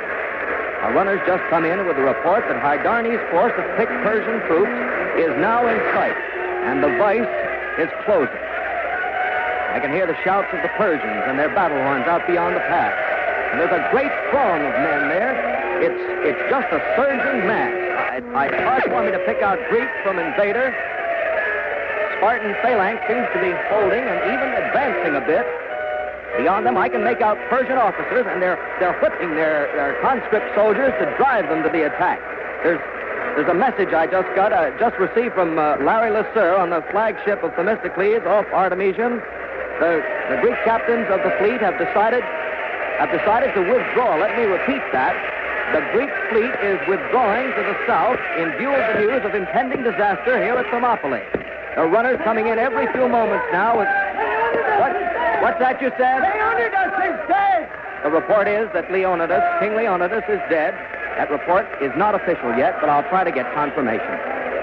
The Spartan hoplites are still in tight formation down there. They're they're advancing step by step, but they are advancing. The air is thick with Persian arrows, and now, uh, if that report was true, it was correct. I, can just make out the body of Leonidas lying out there just where the fighting is fiercest. The Spartans using short swords now. Advance 10, 20 more steps. Looks as though, yes, their advance is just to recover the body of their king, of Leonidas. Giving ground now. Good order, but they're retreating. Over to the left, beyond the marches, I see the Thebans are standing alone. They're under Persian guard. The Thebans have surrendered. And the fighting, fighting's now moving back closer, back toward the Greek camp. Spartans retreating now, back over the Phocian wall, and up to the mound where a short time ago Leonidas last spoke to them. See the tears on the faces of the two men who are carrying his body. They're sobbing. They lay his body down on the mound. Heroism of these Spartans of what must have been at least a thousand to one. The Persians are advancing now, pouring through the pass in waves, hordes of them, yelling, screaming in triumph. Pass of Thermopylae definitely lost. Fighting's almost over now, huh? Not many Spartans left. Pitiful few fighting around the body of Leonidas, fighting to protect their. This is just terrible to watch. Barehanded they're fighting now. The pass has been lost. Just a matter of moments now before every one of the 300 Spartans will have fallen to the last man. I'm, I'm watching a massacre. They're still fighting. But it's just the courage and desperation. August 480 BC. Leonidas and 300 Spartans die at the pass of Thermopylae, but give their countrymen the courage to fight on to victory over Xerxes and freedom for Greece. You are there. You have been listening to the Battle of Thermopylae in the series You Are There. Today's program was written by Peter Lyon, directed by John Dietz, and produced by Sam Abelow. You Are There is a presentation of the CBS documentary unit under the supervision of Werner Michel. King Leonidas was played by Berry Kroeger, King Xerxes by Arnold Moss, and Themistocles by Carl Frank. Others in the cast were Abby Lewis, Robert Dryden, and Guy Sorel. You Are There is brought to you every fourth Sunday. The next broadcast will be heard four weeks from today at the same time over most of these same CBS stations. Next month, September 1st, 1670, Old Bailey London. The trial of William Penn, an embattled jury fight to establish its independence. You are there. Next Sunday at this time, most of these same CBS stations will bring you the reopening of the Main Street Music Hall, fine popular music, sung by Bill Tabbert, the young star of South Pacific, with Alfredo Antonini's orchestra. CBS also invites you to hear the fascinating new quiz program, We Take Your Word, every Sunday night on most of these same stations. We Take Your Word features Abe Burrows, John K. M. McCaffery, and Lyman Bryson as regular members of its panel, plus famous guest stars. This is CBS where you laugh at Jack Benny every Sunday night, the Columbia Broadcasting System. You are there with the Battle of Thermopylae in a broadcast from April 16th, 1950. You Are There. It was on TV with Walter Cronkite as anchor from 1953 to 57. How about that for credibility? Among the other accomplishments, series creator Goodman Ace wrote jokes for Jack Benny. And Jack Benny sent Ace a check for 50 bucks, saying, Your jokes got a lot of laughs. If you've got any more, send them. Well, Ace sent the payment back with a note saying, Your check got a lot of laughs.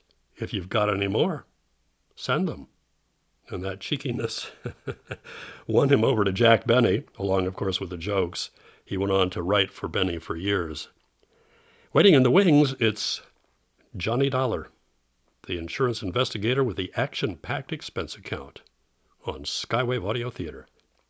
There were seven dollars, seven Johnny dollars, all told, in the course of 14 years on the air. That was not a promising situation.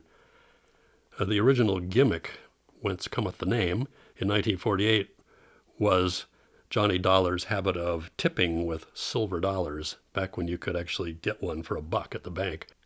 Going to quarter hours for five days a week in 1956 could have been the beginning of a slide into oblivion, but actually, those 75 minutes a week, Bob Bailey and the writers put to good use. They had time to develop Johnny Dollar and the other characters too, not to mention the plot which elevated the series, and it was really one of the best out there in those last, oh, about four years or so.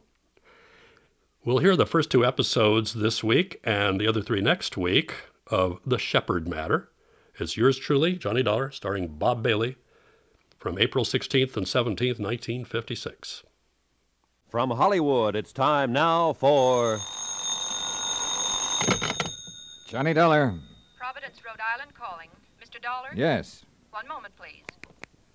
Go ahead. Hello? Hello, Mr. Dollar? Yes? This is Dick Porter. I'd like to hire you. Porter? Uh, Dick Porter. I'm an insurance broker here.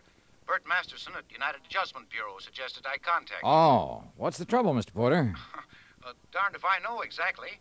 I just have a client who's taking out all the insurance he can get. I may be wrong, but it looks to me like he's getting ready to die. Oh. Can you help me out? I can try, Mr. Porter.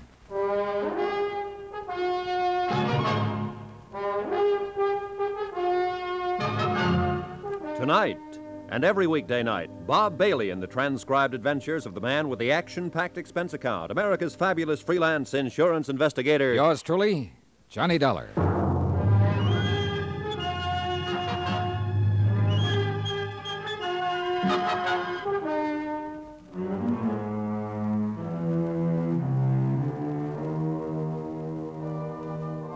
Expense account submitted by Special Investigator Johnny Dollar.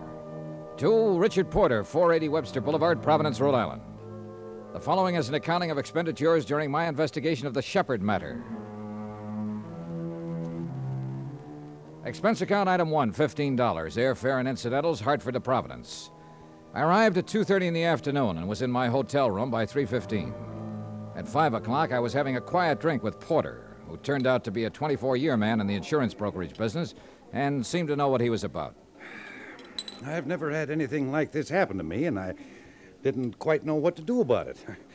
I'm glad I can get some expert advice from you. Well, I don't know how expert the advice will be, but I'll do what I can for you, Mr. Porter. Uh, want another one of these? No, I'm fine for now, thank you. I'll try to explain this matter as far as I know. Two days ago, Dr. Shepard called me up and inquired about rates on straight life insurance. Mm-hmm. He's carried about $20,000 worth of policies, oh, 10 years or better. Um, I have the figures in my office. Mm-hmm. I gave him the prices for coverage, and he said he'd take $80,000. which would bring him up to an even 100,000. Now, Shepard's a single man. The beneficiary on his other policies is his mother, Claire Shepard. She lives over in Pawtucket. He is only dependent. He wants to name her beneficiary again. I see. Now, where do matters stand with Dr. Shepard right now? I told him it'd take a few days to draw the policies up. He sent me a check for the first payment and told me to do what had to be done. I don't want to act on his application until I know it's okay. Yeah, sure. Well, uh, what can you tell me about Dr. Shepard? Very little. He seems to have a good practice here in town and does his share of charity work and so on. As far as I know, he's above question. Would have to be, of course, to practice medicine here. He has an apartment above his offices, owns the building, all of his equipment. Know anything about his friends? No. Now, let me understand this about Dr. Shepard. He called you. You didn't call him. He wanted to buy the insurance. Uh, you didn't try to sell it. That's about it, yes. And that's why I'm worried. Give me a hundred people, and I'll show you 99 out of that hundred who will never, never call up an insurance broker and say, I want to buy some life insurance. Yeah. People have to be sold life insurance. They'll go out and shop around for fire, theft coverage, automobile insurance, health, almost any kind. But straight life insurance, that has to be sold. On the other hand, suppose Shepard is that one in a hundred. Yeah, yeah. It may be a perfectly legitimate situation. Yeah, Shepard may have looked into his mirror one night and said to himself, I gotta have a $100,000 worth of insurance or I won't sleep a wink. Oh, yeah, it could have happened that way, Mr. Porter. But uh, I have to think of those 99 people in that 100. Sure. Sure, so do I. Well, here's to caution. Cheers. Expense account item two, $25. Deposit on a rented car, which I use the following day driving from place to place collecting data on Dr. Charles Shepard, MD. At his bank, I was able to learn that he enjoyed what might be called a lucrative practice, and that, like most people, he spent slightly more than he made. He belonged to a golf club where he was seldom seen. He belonged to a tennis club which he managed to make three or four times a week. Questioning the pharmacist who had the prescription counter a half block from Dr. Shepard's building and the manager of a cafeteria across the street from same, I was unable to learn who Dr. Shepard's steady companions were or gain any information that would justify his puzzling application for life insurance. Hello?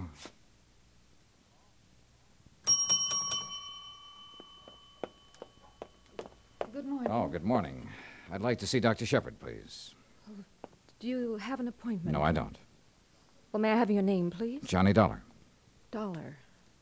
Dollar. Are you a regular patient of Dr. Shepard's, Mr. Dollar? No, no, I'm not.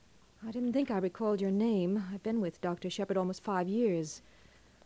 Uh, who recommended Dr. Shepard? No one.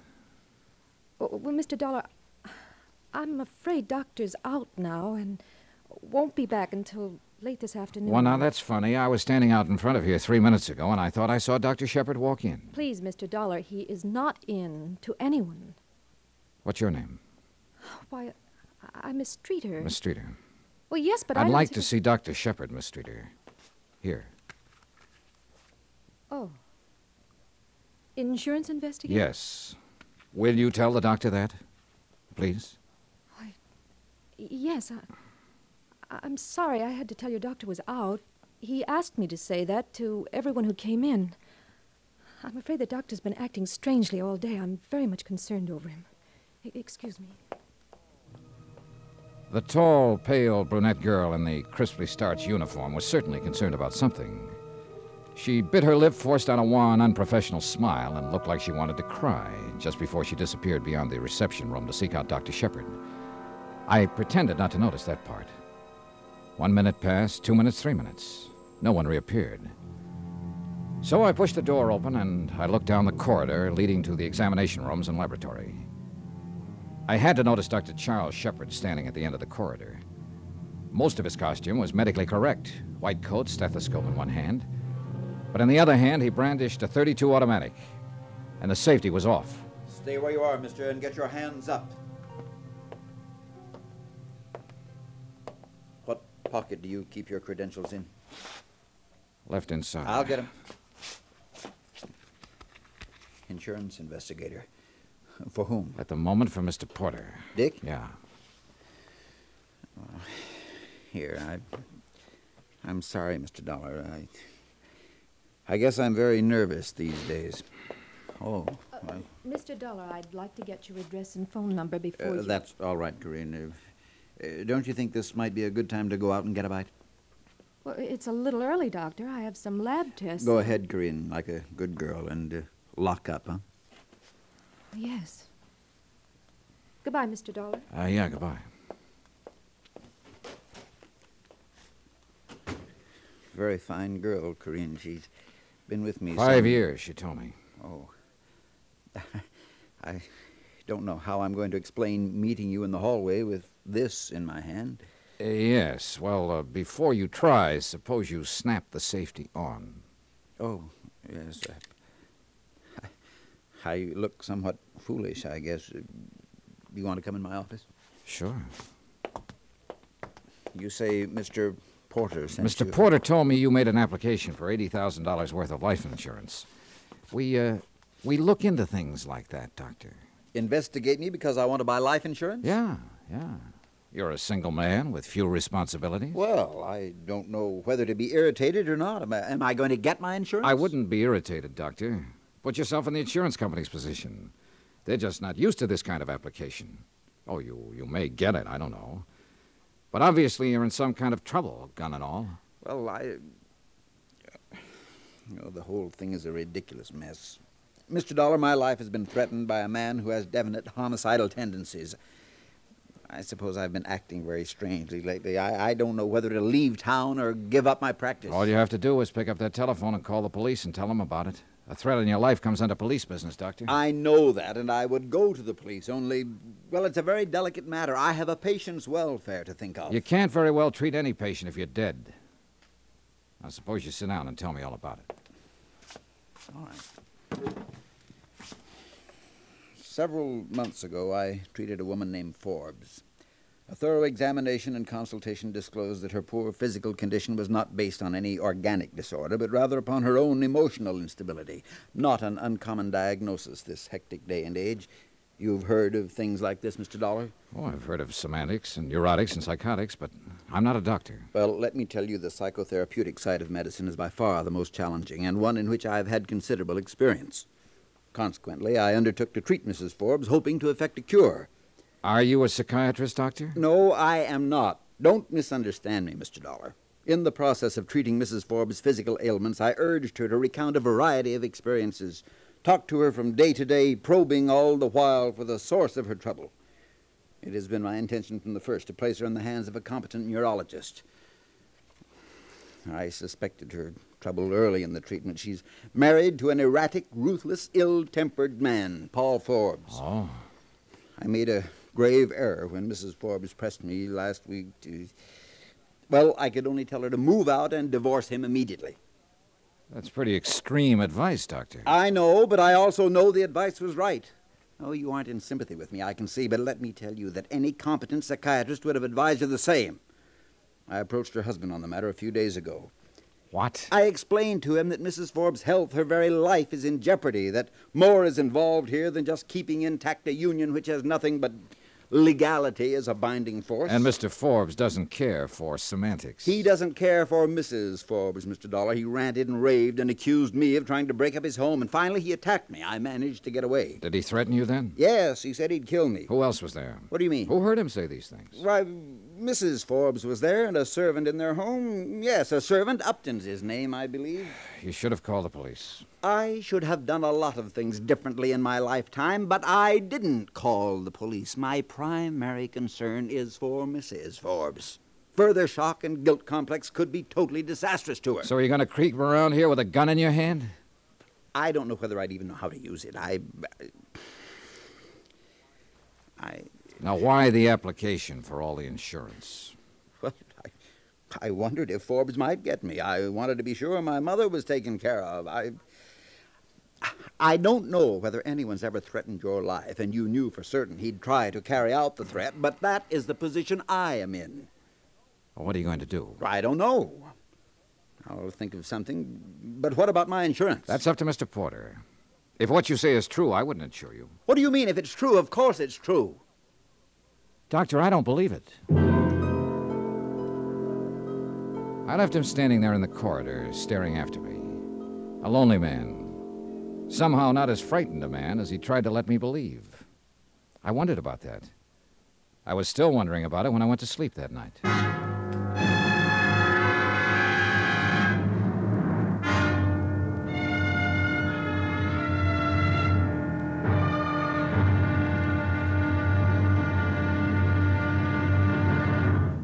Now, here's our star to tell you about tomorrow's intriguing episode of this week's story. Tomorrow, the Shepherd matter becomes a matter even the police can't handle. Join us, won't you? Yours truly, Johnny Dollar.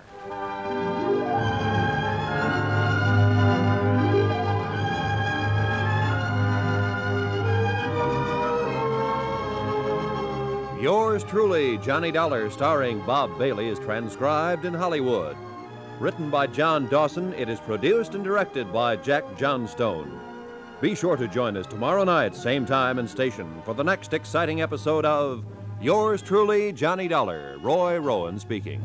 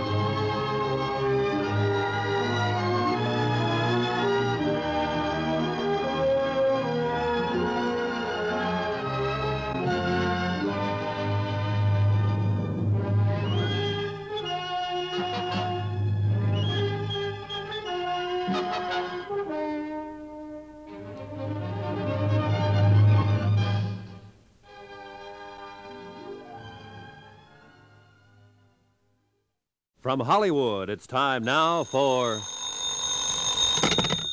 Johnny Dollar. Vic Porter, Mr. Dollar. Hi. Did you check on Dr. Shepard? Yeah. Uh, do I write up his policies? Well, that's up to you, Mr. Porter. Dr. Shepard's life has been threatened.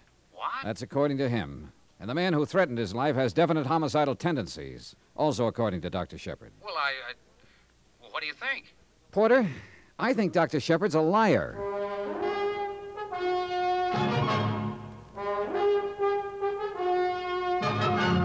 Tonight and every weekday night, Bob Bailey in the transcribed adventures of the man with the action packed expense account, America's fabulous freelance insurance investigator. Yours truly, Johnny Dollar.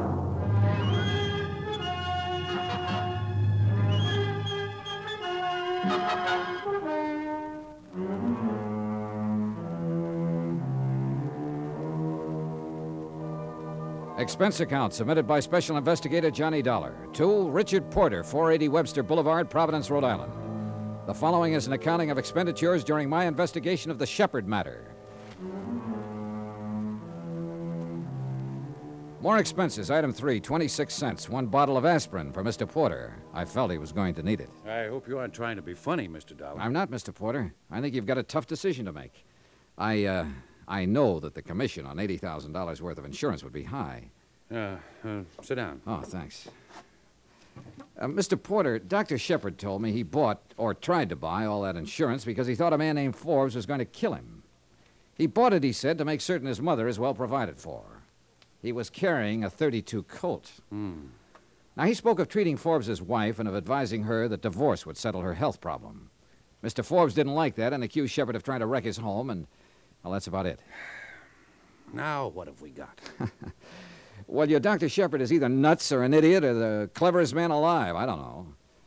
I do know I believed about one half of what he told me, maybe less. What reason would he have to lie? Beats me. If someone threatened your life or mine, we'd turn to the police for help. Now, Shepard won't do that. Insists that it would probably be hazardous in the case of his patient, Mrs. Forbes. I don't want to write up this policy if what he says is true. But I, I don't want to pass up the commission if it isn't true. Can you stick around town for another day or two and find out about it? I'll do what I can, Mr. Porter. Go ahead. Have an aspirin. He had an aspirin, and I had a car ride. Once again, out to the offices of Dr. Shepard. The same things were more or less going on in the same way. His nurse, Miss Streeter, appeared as distraught as ever when she recognized me. There was a quick dabbing at the eyes, a straightening of the hair before she spoke. Good morning, Mr. Dollar. Hello. Like to see the doctor again. He was calling Mr. Porter's office trying to locate you. I'll buzz him. Mr. Dollar, do you have anything to do with why Doctor's been carrying a gun? No. That's his business. In other words, I should mind my business. Well, I'm being honest. I've advised him what to do on the matter. What matter? He'll have to explain that to you, Miss Streeter. It doesn't make much sense to me. You can go back now. Okay, thanks. Hello, Mr. Dollar. Hello, Doctor. You were pretty insulting yesterday. I'm sorry about that, but we both have a problem to solve. And I get paid sometimes for deliberately insulting people. You're a strange one. Do you want to change your story about all this? I wish I could change it. It's still a mess, a bad mess. I thought it all out last night, and I still must hold to my original thinking. I have to place my concern for my patient, Mrs. Forbes, before anything else. In other words, you won't call the police and tell them your life's been threatened. No, and you're very stubborn about that part. I don't think you comprehend the situation at all. Look, wait a minute. Let's understand each other, Doctor. If this man Forbes is all you say he is, and you say you're the expert on homicidal tendencies, then the best thing for you to do is to prefer charges against him for threatening your life and have him locked up. Now, you could do that, according to what you've told me about Mrs. Forbes and a servant in their home witnessing his threats. I will try to explain again. I can't do that for Mrs. Forbes' sake. I just can't. She's been through a shattering ordeal. I must attempt to resolve this quietly. Now, true, I can generally anticipate a man's actions inside my office under clinical conditions, but I. Well, Forbes is different. That's why I tried to contact you today. Someone like you could approach Forbes and possibly persuade him to discard his ideas of violence. Probably do it in a quiet way, too. What does Mr. Porter pay you? Well, what's that got to do with it? I'm willing to pay you. I mean, you and I don't seem to get along very well, but I phoned Porter, and he tells me you're one of the best men in your line of business. I'll pay you to go to Paul Forbes and talk to him as I've described. I can't figure you, Doctor. Now, let's you and I not get into any personality arguments. Will you do this for me for your regular fee? I was going to do it anyhow, for Mr. Porter and the fee he pays me. I just wanted to check you first. I'll do it, but I still think it's a matter for the police. All right, let's leave it this way. You go talk to Forbes. If you think he means to kill me, then I'll call the police and prefer charges against him, patient or no patient. How's that? That sounds a little more sensible, Doctor.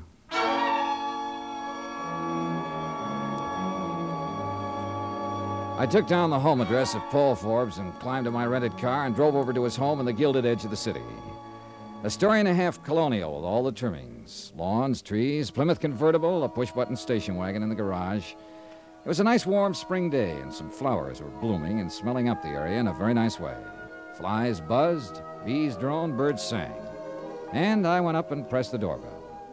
I should have gone butterfly catching or taken a plane to Spokane. Yeah? I'm looking for Paul Forbes. Does he live here? Yeah, he sure does. I'm Forbes. Mr. Forbes, my name is Johnny Dollar. Dollar? Yeah, and I came over to talk to you. You get out of my way! Get! The flat of his gun slapped against the side of my head, and I went down to my knees. A door slammed somewhere, and someone ran away. I twisted around, trying to see what it was all about. And then I managed to get to my feet in time to see Paul Forbes plunging the Plymouth out the driveway and heading I don't know where. Oh. oh. Goodness, my goodness. What happened here? Uh, Where's Mr. Forbes? You hurt? Yeah, I'll be... Oh, Miss Forbes! Miss Forbes! Oh, let me help you, sir. Yeah, give me your arm. Yeah. We better sit you down over here. Okay, thanks. Oh, my goodness, my goodness gracious, sir. How did this happen? Mr. Forbes swung a gun at me. Oh, no, sir, no, sir. Oh, no, sir. No, easy, sir. Easy, easy. Thanks, You know, thanks. let's sit down here. What happened here? I'm afraid Mr. Forbes attacked this gentleman, Miss Forbes. Call the doctor up and then go to my medicine chest and get some swabs and a pan of cold Oh, water. right wait, away, ma'am. Wait, uh, the doctor isn't necessary. It just made me dizzy. You're cut. It might be deep. Well, get the first aid things and some brandy, Upton. Right away, ma'am. This is unforgivable, just unforgivable conduct. Please, I don't know who you are. Are you a friend of Paul's? No, I'm Johnny Dollar. I, I wanted to discuss with your husband something. I, I take it you're Mrs. Forbes. Yes. Oh, Upton, uh, set them right here. Yes, ma'am. Yes, ma'am. You feeling a little better, sir? I, I don't know yet. Hey, let me try some of that. Yes, certainly, sir. Certainly. Here we go, sir. Easy now. Easy. Thanks. How does it look to you, Upton? Well, I believe it's not too deep, Mrs. Forbes. How's it feel, Mr. Dollar? No, I, I don't think it's very deep. I'll be all right in a minute. Upton, go telephone Dr. Shepard and tell him to come over here immediately. Yes, ma'am. Mr. Dollar, I can't tell you how sorry I am for this. You, you can bring suit against us. You can do anything you want to, Mr. Dollar. Paul's temper is just ungovernable these days. He could have killed you. He took the car and ran. Yeah. I don't know what's gotten into him. Two nights ago, he attacked my personal physician, threatened to kill him, and now he's attacked you for no reason at all. Any idea where he might have gone? Heaven only knows. Mad. That's what he is, Mr. Dollar. He's mad.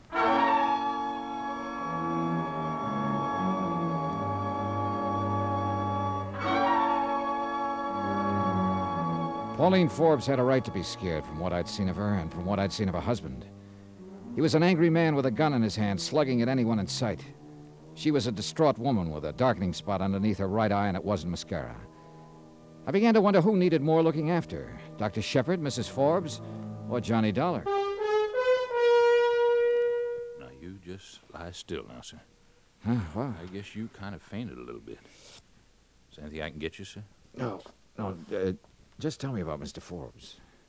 I beg your pardon, sir? Look, I'm an insurance investigator. I came here today to talk to Mr. Forbes about threatening Dr. Shepard's life. Oh, uh, well, I, I wouldn't want to talk out of turn, sir. You you better discuss that with Mrs. Forbes. Now, just one question. Did Mr. Forbes threaten Dr. Shepard's life? Yes, sir. You heard him? I did, sir. He attacked Dr. Shepard here two nights ago. Did he also attack Mrs. Forbes? Mr. Dollar, this is an unhappy house. Things have gone all wrong here these last few months. Mr. Forbes changed. Miss Forbes, uh, well, I don't know. I, but please don't ask me to speak up against anyone. I'm just trying to find out the best thing to do for everybody concerned. What can you do, sir? Well, I didn't think anything like this had happened. It's terrible, Doctor. It's terrible. This about settles it. Now, I want you to go up to your room and lie down. There's no sense in your getting any more excited. I want to see about Mr. Dollar first. Oh, good morning, Doctor. Hello, Upton. Uh, let's have a look at this dollar. Uh, get that light. Yes, sir. Hmm. How is it? Well, I don't think it's anything worse than a cut. How do you feel, Dollar? Oh, an aspirin might straighten me out. I hope so. Upton? Uh, yes, I'll get some, sir. Dollar, I should have taken your advice yesterday. I'm going to take it now. I'm going to call the police and have this man arrested. He might kill somebody next time. Yeah, am I all right? Sit up. Dizzy? Yeah, a little. That'll wear off. What will they do to Paul? Well, they'll take him into custody and probably talk some sense to him. Oh, this, this is awful. You go up to your room now, Mrs. Forbes. We'll handle this. Oh, Upton, uh, take Mrs. Forbes upstairs. Yes, sir. You just come along, Miss Forbes. Thank you.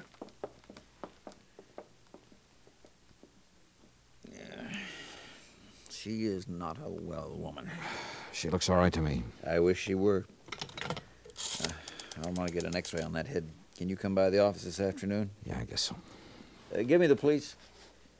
I doubt if it's concussion or anything like that, but it's best to play safe. You're a safe player all the time, aren't you, Doctor? What does that mean? I don't know. Now, look here. I'm not. G- Hello? Uh, yes. I want to talk to somebody about a threat on my life. I. My name is Shepard. Dr. Charles Shepard. When I left him, he was reporting Paul Forbes to the police. He gave them Forbes' description and the license number of the Plymouth Forbes was driving. I didn't stay beyond that. Maybe I should have. Maybe I should never have left that house. I'm not sure, but if I hadn't left, I might have saved a life.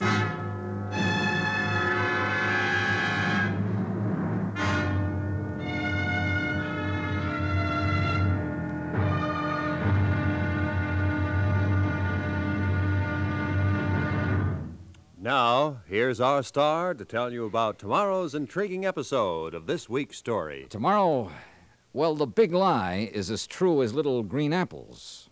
Join us, won't you, when I bite into one and spit out a bullet. Yours truly, Johnny Dollar.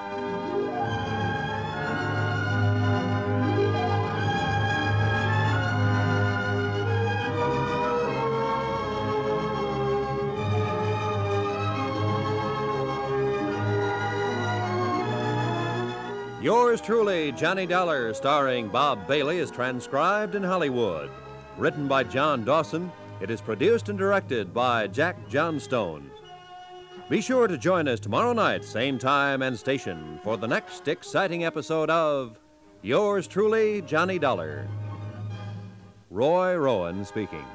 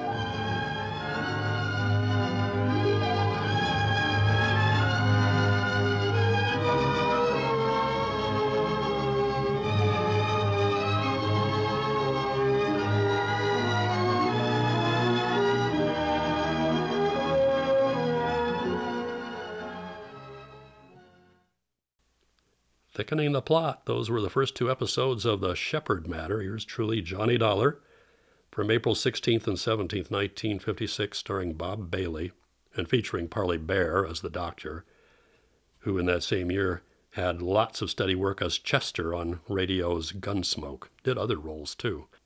We'll hear the remaining three episodes of The Shepherd Matter next week. In the meantime, our next stop, Vienna with Orson Welles as Harry Lime. This is Skywave Audio Theater. Graham Greene wrote a novella just to prepare for writing the screenplay of what would become one of the most respected of English films, The Third Man. Orson Welles played Harry Lime, the urbane criminal who flourished for a time in post war Vienna. It was a city then full of desperation and intrigue, part of which was uh, still occupied, the city was, by Soviet forces, in fact, until 1955. It was just the sort of place where black marketeering and other grifting could thrive, and certainly Harry Lime thrived. All to the accompaniment of that most Viennese of musical instruments, the zither, played by Anton Karas. It became a big hit around 1950, the third man theme. Made more respectable for radio, Harry Lime came back from his supposed death to swindle the swindlers in Lives of Harry Lime. This story, as Harry will tell you, is called The Painted Smile. It comes from April 18th, 1952.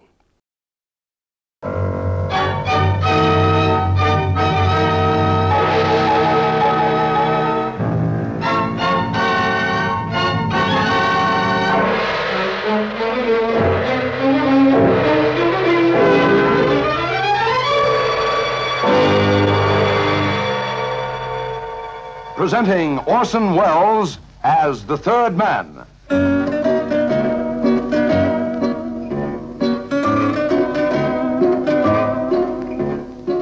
The Lives of Harry Lime. The fabulous stories of the immortal character, originally created in the story The Third Man, with zither music by Anton Karas.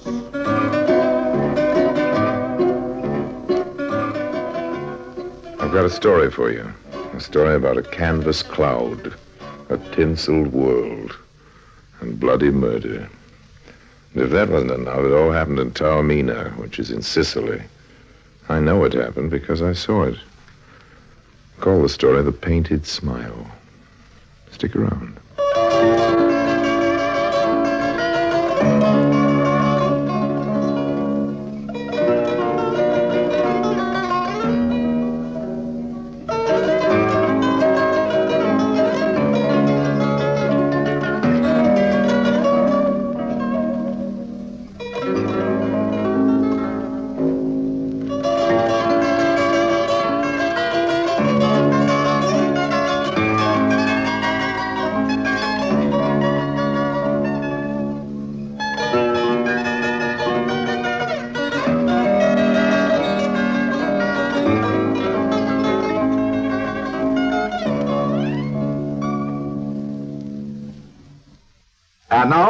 Orson Welles as Harry Lime, the third man, in today's story, The Painted Smile.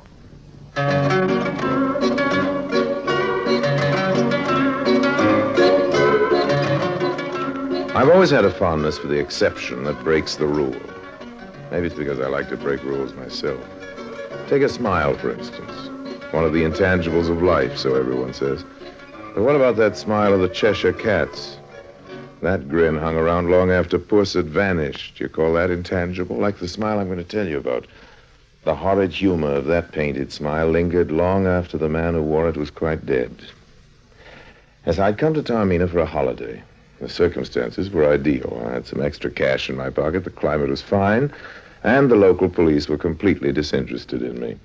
But I no sooner entered my room at the San Domenico Hotel, was testing the mattress, as a matter of fact, when a long-bladed Sicilian knife whispered past my ear and wickedly winked at me from the bedpost. Since I was naturally somewhat curious, I turned rather quickly, and standing there in the doorway was a slim man with pale brown hair, pale monkey eyes, and the face of a tragedian. Why, Tony, you old clown. Harry, you old devil, what bring you to Taormina? eh? Money, money, old friend. The climate, a certain weariness, and this happens to be one of the last places in the world where Harry Lime is welcome. you? Same old reason. The circus is playing here. A circus in Sicily? Mm-hmm. Isn't that bringing coals to Newcastle, old man? Not everyone is laughing and happy in Sicily, and clowning is my business. I was born to make people laugh. A clown. Yes, you were born the greatest con man of them all. No, Harry. I have a certain talent for crime, perhaps sleight of hand, facility with a knife, but not the heart. I'm afraid I'm an honest man, Harry. All the more reason to be my guest tonight, Tony. Share the pleasure.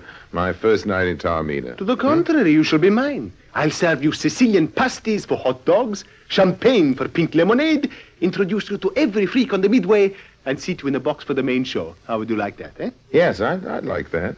But just this night, I'll step inside your canvas cloud, old man, pop the enchanted peanut in my mouth, and enter the circus heaven of youth. I believe every gilded angel and tinsel queen I see, smell the animals, walk the sawdust stairway to the stars. Yes, Tony, I'll be happy to accept your invitation to the circus. And who could ask for a better host than a clown?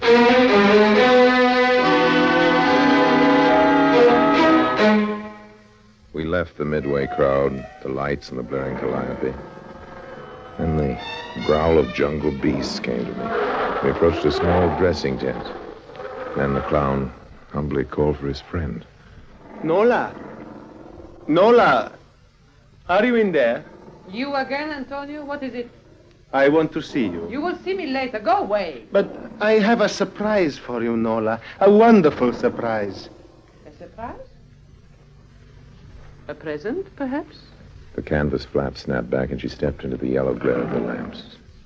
Nola. Hair as black as though it had been poured out of an ink bottle. Body sinuous, graceful. Like a cat's. And she was like a cat. And her ice gray eyes flared strangely when she looked at me. So this is your wonderful surprise, Antonio. Nola, this is Harry Lime, my friend. I'm always happy to meet a friend. The way she said it, the way she was looking at me, made it seem like we were all alone. Just Nola and me. I know a kind of female. I also knew that Tony was in for a bad time. Funny thing, he knew it too. Told me about it a little later while he was putting on his clown makeup. So you feel sorry for me, Harry? Well, I don't feel one way or the other about anyone, but if you fancy Nola for yourself, you're a chump, old man. I know, I know. Oh? And you like to be kicked in the teeth, is that it? Look at me, my friend. What is there about me for a woman to love? Well, there is a great deal about Nola to love. Mm-hmm. To admire, to desire, yeah. To love? Uh-uh. You're forgetting something. I am? All clowns suffer. Oh, yes. I Paint a smile on their face to hide a broken heart. Ah, really, old man, don't be trite. Nola's like a fever in the blood, a disease. She's not good for me, perhaps, but the pain of loving her is better than the ecstasy of loving any other woman. Well, I agree with you, Tony. You never, never would have made a good confidence man. You think the clown white has gone deeper than my face? That my thinking has become as theatrical as my profession? Perhaps. Perhaps. Ah, but the show is about to begin. Help me with my wig, Harry. Oh, there you are. Ah, am I not the funny man? Yeah, very funny. See you later, my friend. Now Antonio must go to clown and dance like a puppet. While Nola pulls the strings, hmm? Laugh, clown, laugh. You poor schmoo. It wasn't a very big circus, but it looked like the greatest thing on earth to the folks in Taormina. They laughed at Tony's antics till they cried, moved, nodded at the trapeze performers, and gasped at Nola's animal act. Then came the grand climax. Senora and Senorina, you have seen the beautiful Nola command the tigers, the pumas, the lions, like they were house kittens. Now you shall see the unbelievable. Antonio, the great clown, shall enter the cage of the black puma and make him dance. And he did. He did. Going into the main animal cage, Tony pantomimed his bravery to the crowd. He cracked his whip, he strutted, he, he proved to himself at least that he was afraid of nothing on four legs. And then a smaller cage was rolled in and opened on the main cage, and another clown in the costume of the black puma sprang inside with Tony. First, my friend was terrified, then he saw the pumas as frightened as he, and they made friends and waltzed around the cage together as the audience screamed with mirth. It was as simple as that.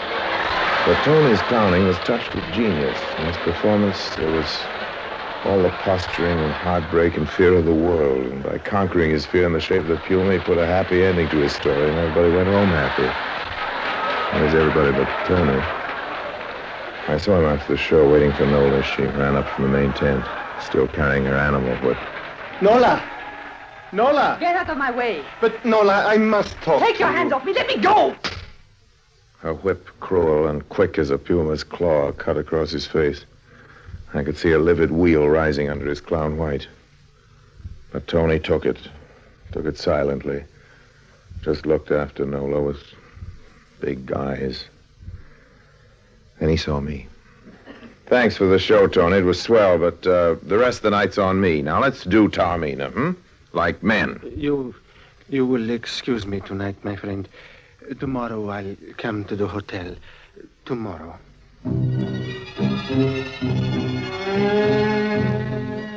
I went back to my monastic cell to do some thinking. I say cell, call it that, because the Hotel San Domenico in Taormina was in the 16th century a monastery. And now in the 20th century, it's a very unmonk-like character who walked its sacred tiles and pondered on human passion. And then I had no reason not to answer the door. Yeah? Oh, hello. She was small, very young, very dewy. You know, the moonlight for hair and stars for eyes sort of thing. You are Mr. Harry Lime. I am. I am Therese. Oh, it's enchanting. You will invite me in. I would speak with you. Well, uh, I can't imagine a more satisfactory conversation. I will sit here. If you like. It's all very femme fatale and very intriguing, but uh, just how do you happen to know my name? I asked the manager. Hmm. They do make things easy in Taormina, don't they? What? Uh, it's unimportant. I just arrived at the hotel a while ago. I am staying here, too. Alone? Oh, yes. Oh, I see. You do know Antonio Vega? Anto.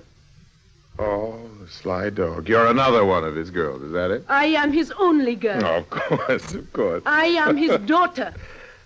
Oh. The manager told me that Papa was here to see you this afternoon. He said you were his old friend. Is that so funny? No, no, but don't start that again. I came to you, Mr. Lime, because I could not find Papa. He wrote to me he was going to be here. He is a traveling salesman, trav- you know. Oh, no. So when school closed for vacation, instead of staying there as usual, I thought I'd come here and surprise Papa. Papa and me, hmm? Hasn't he told you about me? Uh, yes, oh, yes, he.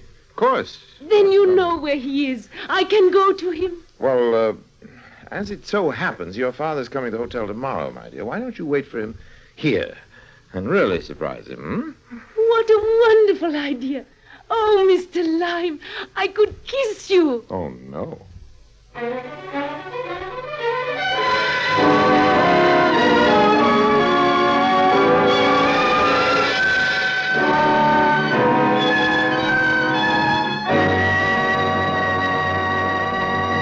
Harry Lime returns in just a moment.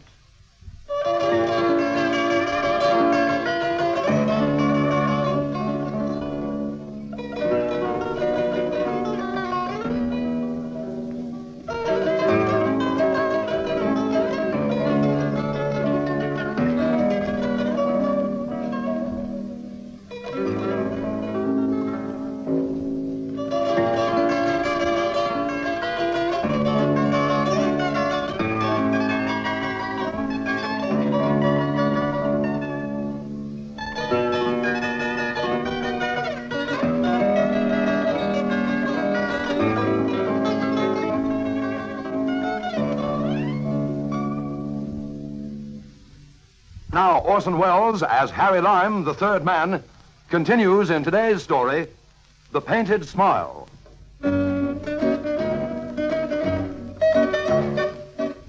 Teresa didn't know her father's real profession any more than I'd known Tony had a daughter. My clown friend was beginning to interest me more and more. A man of many lives, one of those still waters run deep boys. And in spite of the sheltered life he'd lavished on Teresa, she'd walked into the finest emotional trap the devil himself could set. What to do? I breakfasted with the young lady on the terrace. Well, they're Potter. They're public. Harry, is that you? Oh, oh, pardon me, you are busy. Papa! Oh, Papa! Therese! Oh, kiss her, Tony. Go on. I'm sure I would if I had such a daughter. Oh, it's so wonderful to see you, Papa. Be with you again. But the kitten, you, you should have stayed at the school. You are not glad to see me? Of course, of course, my darling, but, but my work, you know, I, I have so little time. That is why I always visited you instead of you coming to see me. If it's only one little minute of the day, it's worth it, Papa. Just to be near you. Don't have a heart, Tony. Uh, she'll, she'll have me in tears. Your cheek. Oh, Papa. What happened to your poor cheek? That terrible scar. Uh, it was an accident, Therese. Another reason why you must not stay. It is impossible. You understand the situation, Oh, Harry. uh, sure, what old man, I- situation? Why should not a daughter be with her papa? It is impossible. You will go back to school like a good girl, yes? Or to the relatives in Naples. No, Therese? no, no, no, no. I will never leave you, even if you don't want me around. Well, just who won that round, Tony, old man? What can I do, my friend? Why not tell her the truth? And bring her shame? Therese thinks of me as a businessman, dignified, honorable. What would she say if her father told her that he was a clown? You're going to have to tell her something. I said I was an honest man, my friend. That isn't true. And what do you do? Pick the pockets of the other clowns? I smuggle emeralds. Again? Smuggle emeralds. It was for her, Harry, Therese. How could I support her in such a fine fashion, good clothes, private schools, on the earnings of a clown in a wandering circus? I hadn't thought about it much. Didn't even know your kitten existed, you see. So That is thing's one of many things I haven't told you, my old friend. Forgive me. uh, forgiven, but the, um, The emeralds. You see, emeralds? I've been very successful in the smuggling trade, but very careful. Over the years, I've saved a small fortune. And now I want to ask you a favor. For the fortune? Anything, old man, for the fortune. It's for Therese when she reaches 21. If anything should happen to me before, see that she gets it. Now, why be so morbid? The way things are lately, you know, Harry, with my life, with Nola. I think my luck's changed. Well, how do you know I won't keep the fortune for myself, old man? The same way I know you won't inform on me to the police. Yeah. You you figure this pot's too smart to call the kettle black, is that it? That's one way of putting it. Come to the circus tomorrow night, Harry. I'll show you where my savings are hidden. Hmm. And Therese? Therese, I will think of something. Ah, better her heart should break a little now than learn the truth about me and then. I'll meet you tomorrow night, Tony. I didn't like the way things were going. Not that Harry Lime's averse to learning the exact location of a man's fortune, but this particular collection of moolah seemed to have entirely too many strings attached to it. However, I decided to let tomorrow take care of itself. I was deep in the arms of Morpheus when. Oh. yeah. Yes. What the devil you mean, waking a man up in the middle of the night? That is Mr. Lime, Mr. Harry Lime. Ah, who's calling? This is Signor Borgia, Borgia? Questore of Taormina, Department of Public Safety. The police? And it is not midnight, Mr. Lime, but nine o'clock in the morning. Well, that's a matter of opinion, uh, sir. You will do me the great favor of coming to my office within the hour. Well, I'll Mr. do Lime. nothing of the sort, uh, Borgia. As I told You you. will come, or you will become a four. You are already under surveillance. Well, I'll do you the great favor, uh, Questore Borgia. Your generosity is exceeded only by your wisdom, Signor. Within the hour. I never argue with a policeman over the telephone, beyond a certain point. And when he bears the name of Borgia, well, when in Taormina, do what the Taormaniacs do, I suppose. I visited the Questore. I found him a small, alert man, all spit and polish. He eyed me like a hungry robin views a fat worm. Sit down. Sit down, Signor Lime. You are a friend of Antonio Vegas? Oh, Tony must have must have many friends, I should think. Too many. At one time, this Vegas was in your profession, a confidence man. Tony's a good clown. And a smart one. His buffoon makeup hides more than the proverbial broken heart, doesn't it? Does it? Vegas heads a smuggling ring, emeralds. Are you trying to tell me you know nothing about the traffic? I've never dabbled in emeralds, Borgia, old man. They're too hot for my blood. You refuse to admit that you are in partnership with Vegas? If what you said is true, well, I wish I was. Do not try to warn your friend. He will never leave Taormina. Well, there are worse places to live. Good morning, Signor Lime. Good morning. That mean I can go now? It does. Well, am I still under surveillance? Yes. Why? Oh, my holiday mood, that's all, old man. I hope your bloodhounds are broad-minded. Good morning.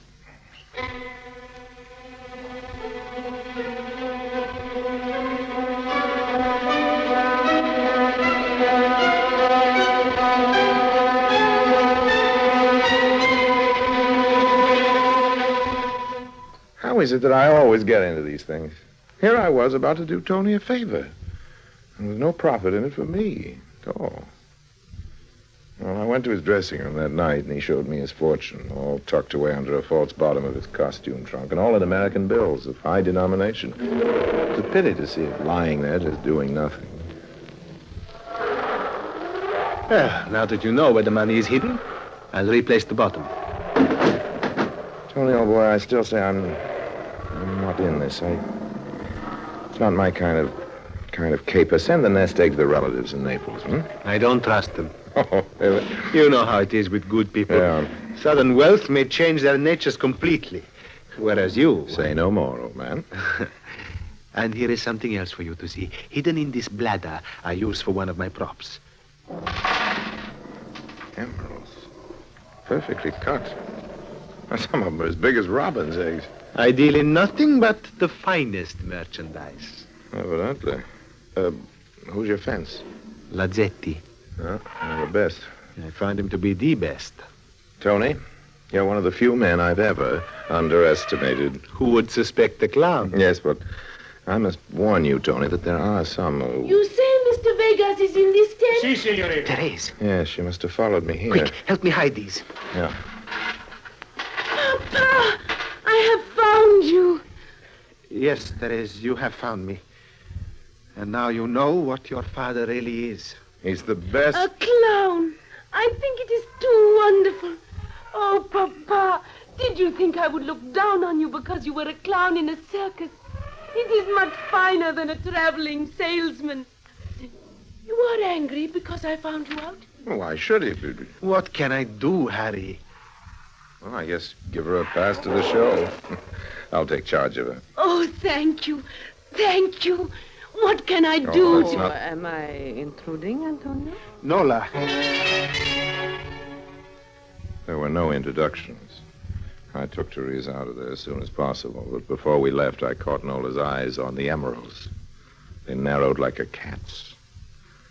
The lady knew her way around gems as well as men, and that bothered me.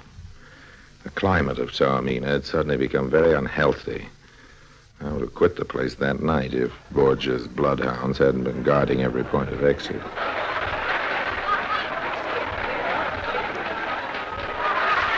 Why is Papa going into that animal cage, Mr. Lime? Oh, it's nothing. He's, he's pretending to. He's a cat trainer, you know, like Nola. You know, see how brave he is. Oh, oh, how funny he is. Yes. How wonderful is my Papa. Oh, that's great. Tony's funniest routine began. He was giving the greatest performance of all his life because his daughter was in the audience. The Puma cage was wheeled up to the main cage and the door opened. Out came the Puma. But no costume clown this one. A very large, very live, and very vicious cat sprang into Tony's cage. It stood there a moment, lashing its tail and blinking in the lights.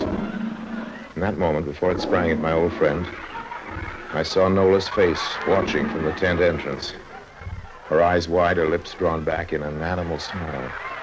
Her hands stretched before her like claws, as though she were about to attack. No,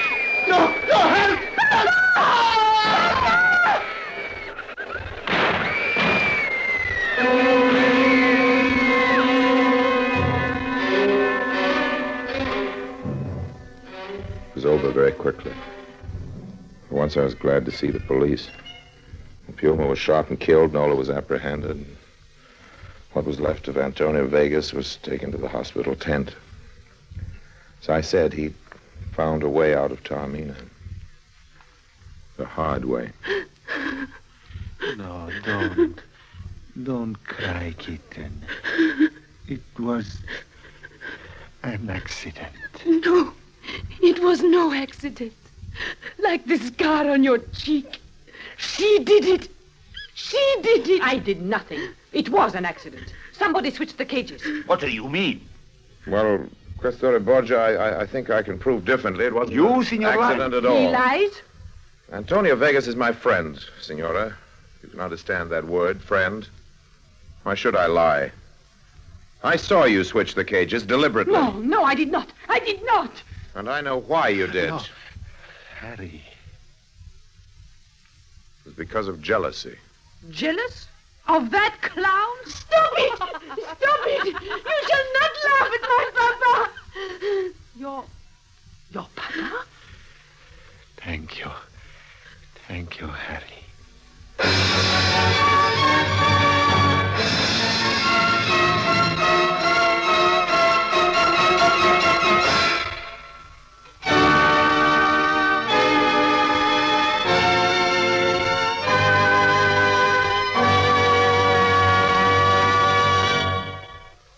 Harry Lime returns in just a moment.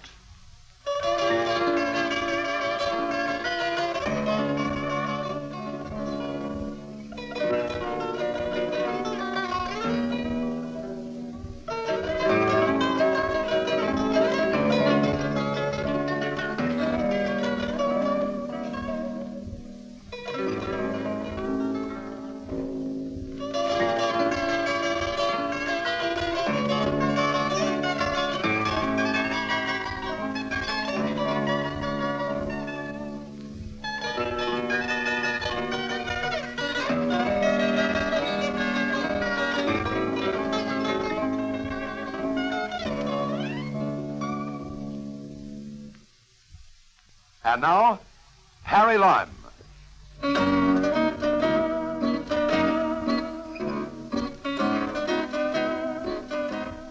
I think somebody before me once pointed out that women are very curious creatures. You take Lola, for instance. Lola was quite prepared to murder the man she loved, just out of a fit of jealousy. Some women, of course, indulge in a more refined and less dangerous form of vengeance. They arrange matters for the men they love so that life just seems like death. I sometimes wonder what life would be like without women. So quiet and peaceful, and so very, very dull.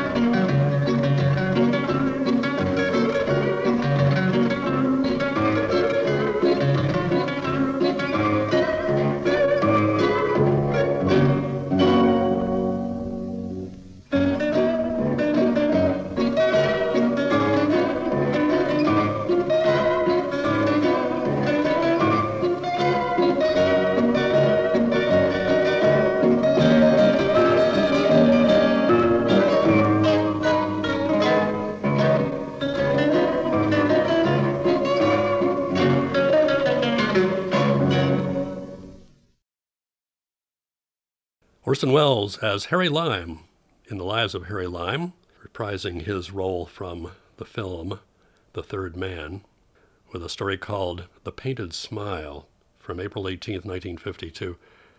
For some reason, in the radio series, Harry kept running into these soppy females.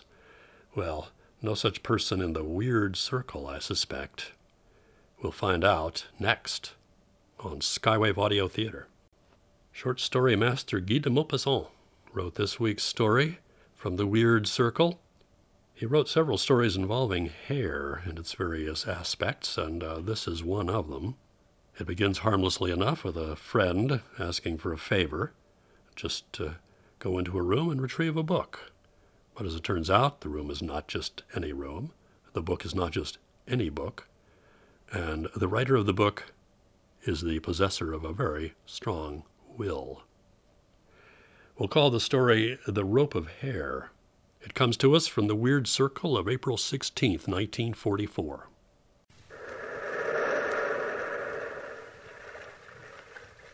The Weird Circle.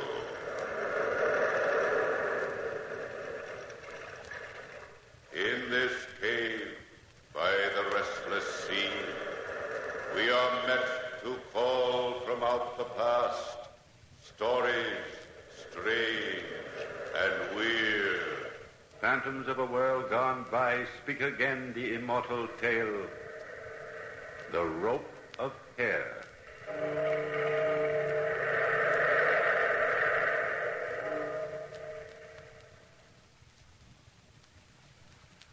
I am often puzzled by the three processes love, hate, and death, which, perhaps more than the others, influences our minds.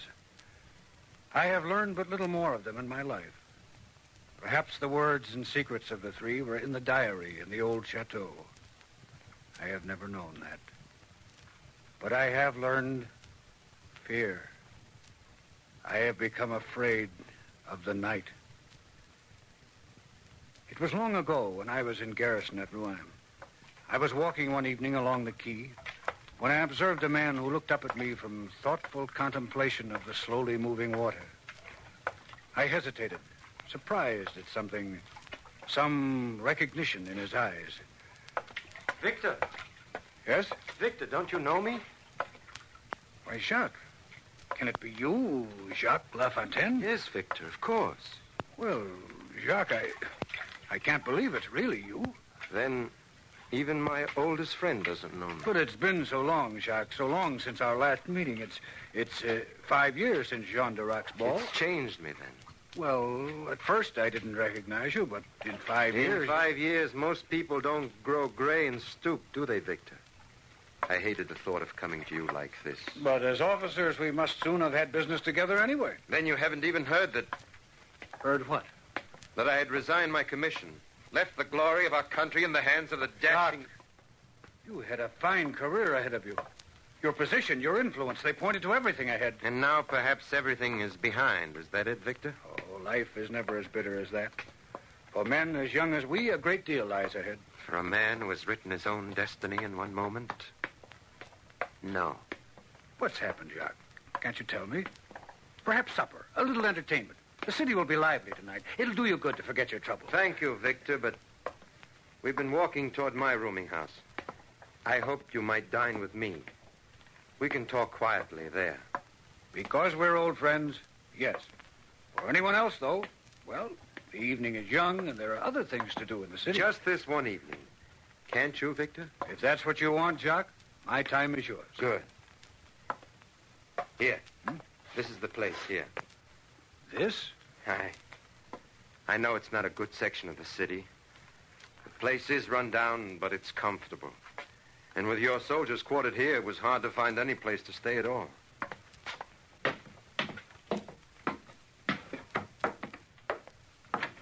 Come on in. Mm, Let me follow you, Jacques. It's so dark in here, I can't see where to go. I'll get you the candle. There. Now, come on up this way. My room is right here at the top of the stairs. This door. Well, go on, open it. What's the matter? Shh. What is it, Jacques? I don't know. Here, here, let me have the candle. It'll shake out of your hand. Uh, now what's happened? There's something. Somebody in there. Well, open the door and find out. Perhaps, perhaps we better not. If there's somebody in your room, we'll find out who it is. No, no, Victor, please. please, Victor. What's frightening you so? Oh. Oh. Oh, good evening, monsieur. Oh.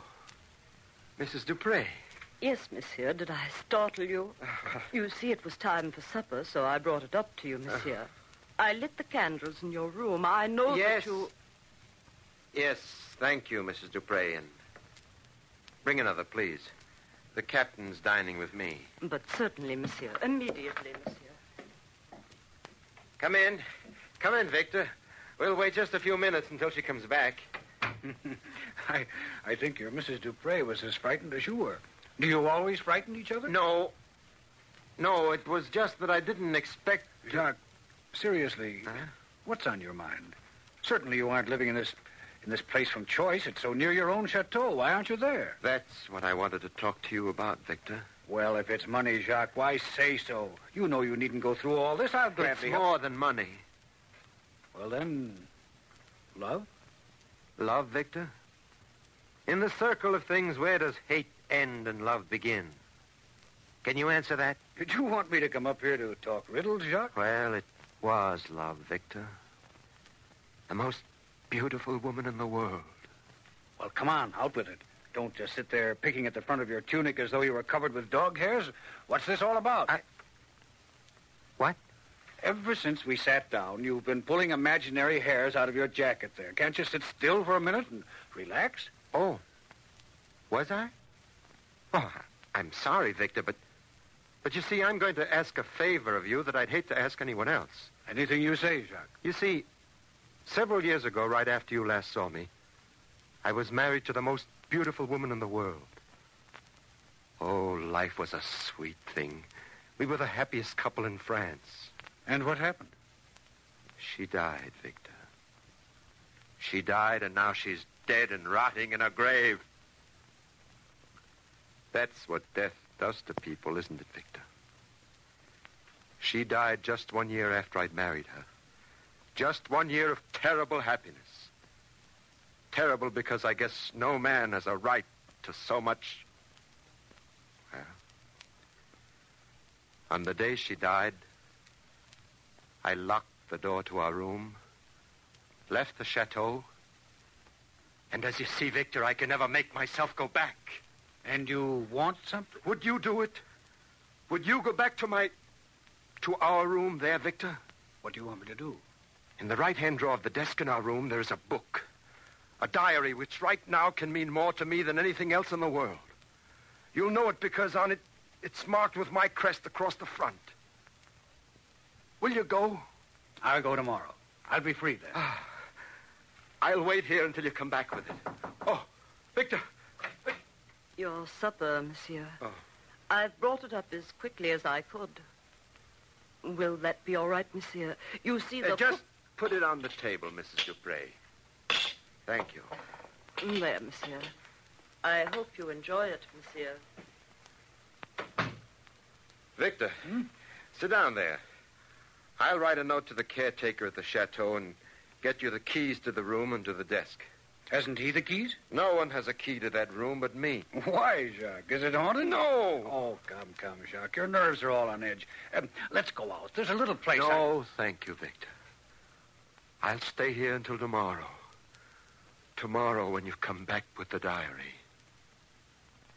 I left him then, sunk into that attitude of deep concentration I had noticed as he stared into the dark waters of the Seine. For a while, I forgot Jacques. The strange depression and fear that marked his attitude had shocked me. The way he sat, almost afraid to speak, plucking those imaginary hairs from the front of his tunic like a weak, frightened child. Not like the stalwart, ambitious young man I had known as a companion in boyhood. A young man, if ever there was one, destined to become the pride of his regiment. In the morning, my ride across the fields and through the cool summer woods somehow filled me with an intoxicating happiness. I took with me for a companion a Lieutenant Laroque, a friend of mine from the regiment, and I was thankful later for his sensible company. But in the exhilaration of the moment, I almost forgot the gloomy implications of my trip. There's that old chateau, Captain. Have you noticed it before? That's where we're going. To that place? Yes, I have an errand there. You know the place, then? Oh, I've passed by it several times. Never stopped. I thought it was deserted until the other day when I saw an old man standing by the gate. Caretaker, isn't he? I guess so. He threw stones at one of my soldiers who tried to stop for water. Chased him away before he could get inside the gates. I almost had to have the man thrown in jail to calm the soldiers' feelings. Well, he's not on guard today. He's not at work either. Look at the condition of this place. Why, the gate's practically rusted off its hinges. I can remember when this lawn was as smooth as velvet, and every path was well kept. But it's not my worry. Oh, where is this confounded caretaker anyway? I'll see, Captain. Hey there! No sign of life? I'll join you. Is anybody here? Try another door, Laroque. Yes, sir. I'll try this one around the side. Well? You the caretaker? Yes, I am Pierre. What is it you want? I have a letter here. Well, there's no one here. Can't you see that? This place is deserted. The letter is for you. Well, then give it here. See here, you. Take off your hat when you're addressing an officer. Never mind, Laroque. Let him read the letter. I, I'm anxious to get this over. Military dignity doesn't have much place here. What's that? Uh, that once did. This was the proudest house in Normandy. Never mind, Pierre. Read the letter. Well, I have read it. Well? Well, what do you want? You ought to know. Your master's orders are there. I want to enter the chateau. Are you going into his room? Are you trying to put me through an examination? But, but, well, I'll go and see if it is prepared. uh, if it is all right. That won't be necessary. But, uh, but it has not been entered since since the death. I'd better see you. But whether- you see, Pierre, I have the key, and you have not. Now step back. Let us go through. Yes, Captain. Right through my kitchen there. That door enters the main hall. Come on, Ross. Coming, sir. This door, Pierre? Yes, Captain. Through there and up the stairs. Oh, look, Captain. Look at the size of this hall. Yes, Laroque. And look at the dust. Must be half an inch thick on that table. Ah, you know, it must have been magnificent here once. I knew it well when it was. Uh, here, the stairs are over here. Ah, let's go up. Somehow I don't like the place so much now. Oh. the old man has shut the door down there. I don't think he likes us very much. We're just invading his privacy, that's all. Anybody'd be strange stuck in this place. Well, I certainly wouldn't like it. Hmm. Ah, this is the door, I think.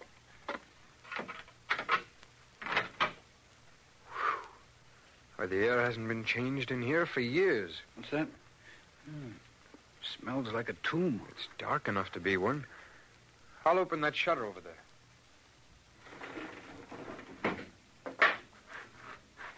Oh, it's stuck, Captain. Never mind. My eyes are getting used to the dim light now, anyway. Laroque? Yes, Captain. You'd better go stand guard outside the door so that our real menace, the caretaker, doesn't come up and interrupt us. I'll get the diary I'm after, and we'll get out of here. Very well, Captain. I'll shut the door so you won't be disturbed. I was trying to sound brave. There are times when the uniform of a captain forces courage. But I did feel better with Laroque guarding the door. A draft from the still shuttered window was beginning to freshen the atmosphere. I opened the drawer of the desk and began fumbling among the litter of papers there. I found the diary just as Jacques said I would, in a plain packet with his crest on the face of it, a crest that had been the bravest in France. The breeze from the window stirred the hangings behind me, but engrossed as I was in finding the diary, I paid but little attention to the stirring in the room. Yes. There it is. You have really come for it. But you are not Jacques. I shall try to remember. He should have come. Not you. No. You are not Jacques. But you will do as well. For endless time, I say, we faced each other there. But only for a moment, really. The woman seated herself in a chair. Her white garment made no sound as she put her hand to her head. She tried to stroke the long black hair that hung almost to the floor. It was black, but with a blackness that has no light, no life. In her other hand, she had a comb. She held it toward me. Monsieur, you can do me a great service. I am suffering. Oh, I am suffering so. They will not comb my hair. You will comb my hair. You will comb my hair. Oh, I am suffering. I took the comb from her hand and lifted that long hair. That hair which gave my skin a feeling of awful cold. A feeling of handling snakes. Cold. Cold and dead. The feeling still clings about my fingers. I handled that icy hair. I twisted it. I braided it. I bound it and unbound it. And while I let that horrible mane run through my fingers, she sighed and, trance-like, began to talk, forgetting perhaps that I was not Jacques. Ah, that's better. The mirror is gone now. The mirror in which I watched you so many times combing my hair. and with what adoration in your eyes. Your brave, strong fingers playing there in the hair of a weak woman. So brave, so strong. Jacques loves me. Jacques loves me. That was the song that my heart sang when first we were here like this. I love Jacques. I love Jacques. That was the song I thought was echoed back. Pride and strength and killing. Yes, I saw you kill Jacques. Once I saw you kill for power. Power, strength, pride, being a soldier, being strong, they were your idols.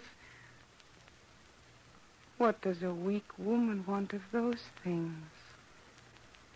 When you brought me here, Jacques, my head was high. My pulses beat with joy at the peace and happiness I expected. But you'd always been strong, Jacques. Always strong and brutal with the strength you adored. Then when I saw you kill Jacques, I knew that the fascination of hate was my love. Hatred of you, of whom I need fear nothing because you loved me. Hate, not love.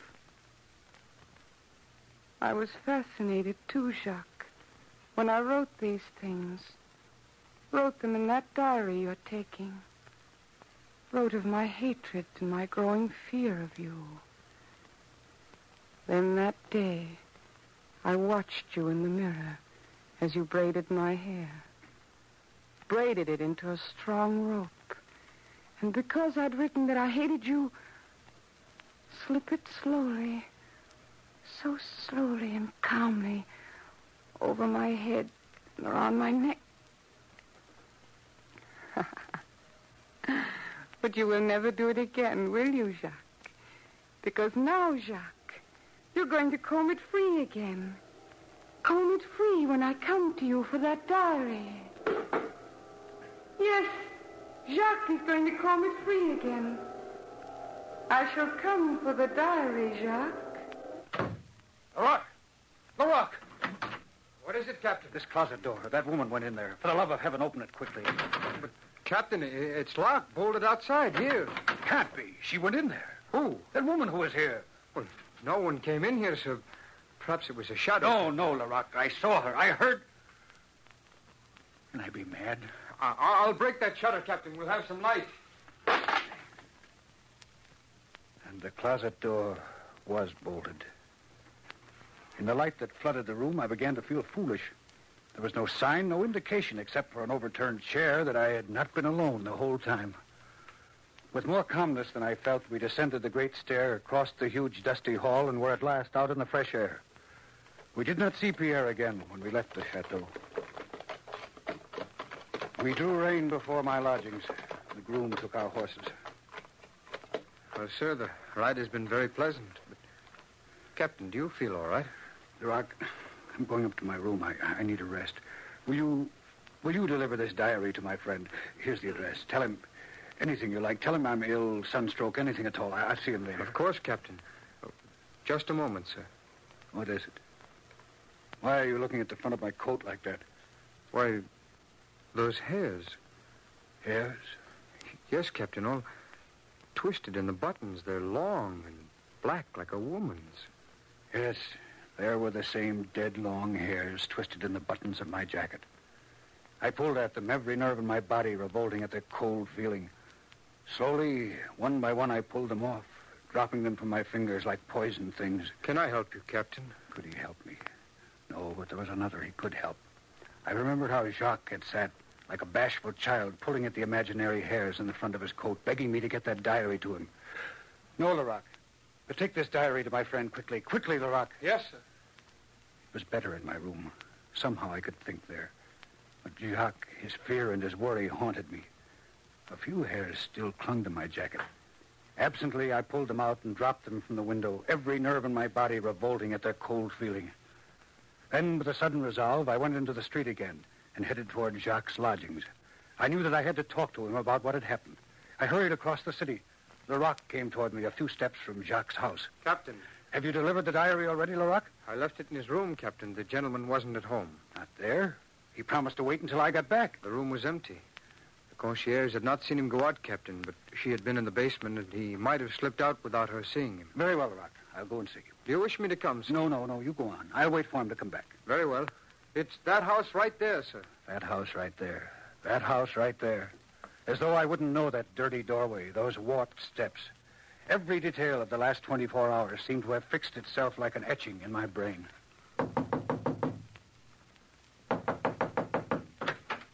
Yes, monsieur. I must see Monsieur Jacques. Monsieur Jacques. But he's not in, monsieur. There was another gentleman just a few minutes ago. He must be here. Let me in. But, monsieur. He must be. but, monsieur, I tell you that he's, This is his door, isn't it? he's not in, monsieur. Uh, we'll see about that. Jacques. Be quiet. Stand there. He's dead. Oh, monsieur, he's dead. In my house. His hand is cold. Is there a doctor near here? Yes, monsieur. I'll call him. Jacques was sitting huddled in a chair, a surprised look on his face. But he was white. White and somehow shriveled. I looked around for the diary which Laroque had delivered, but it was not to be seen. Some touch of the fear I had felt in facing the woman at Jacques' chateau chilled me again. After only a moment, I heard voices outside in the passageway. It is here, monsieur. A gentleman came and we found him so. All right, then take me in now. It doesn't seem it could be possible. It was only a few minutes ago, and I, I saw with my own eyes that Monsieur Jacques was not in his room. It could not Be be. quiet, please. It isn't possible. Quiet, please. Pardon, monsieur. What has happened here? I don't know anything more than she has told you. We came in and found him this way, in the chair. Hmm. Let's see. His pulse? Yes, he's dead, no doubt of that. His hand is cold already. But there was no way in The which. man must have led an active life. He was not very old, and yet. The doctor leaned, peering over Jacques' body. His hand reached out slowly toward the front of the coat. He plucked at one of the buttons. Here. What do you suppose this is? Why, it's a hair. Long black hair. And there are more of them. Almost as though he had been combing a woman's hair when he died. Look, monsieur. Still more of them. Around his neck.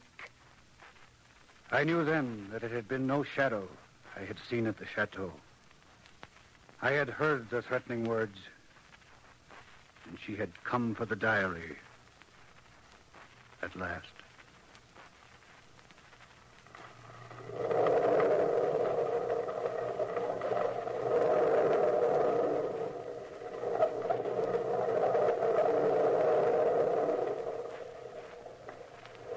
From the time-worn pages of the past, we have brought you the story, The Rope of Hair. Bellkeeper, toll the bell.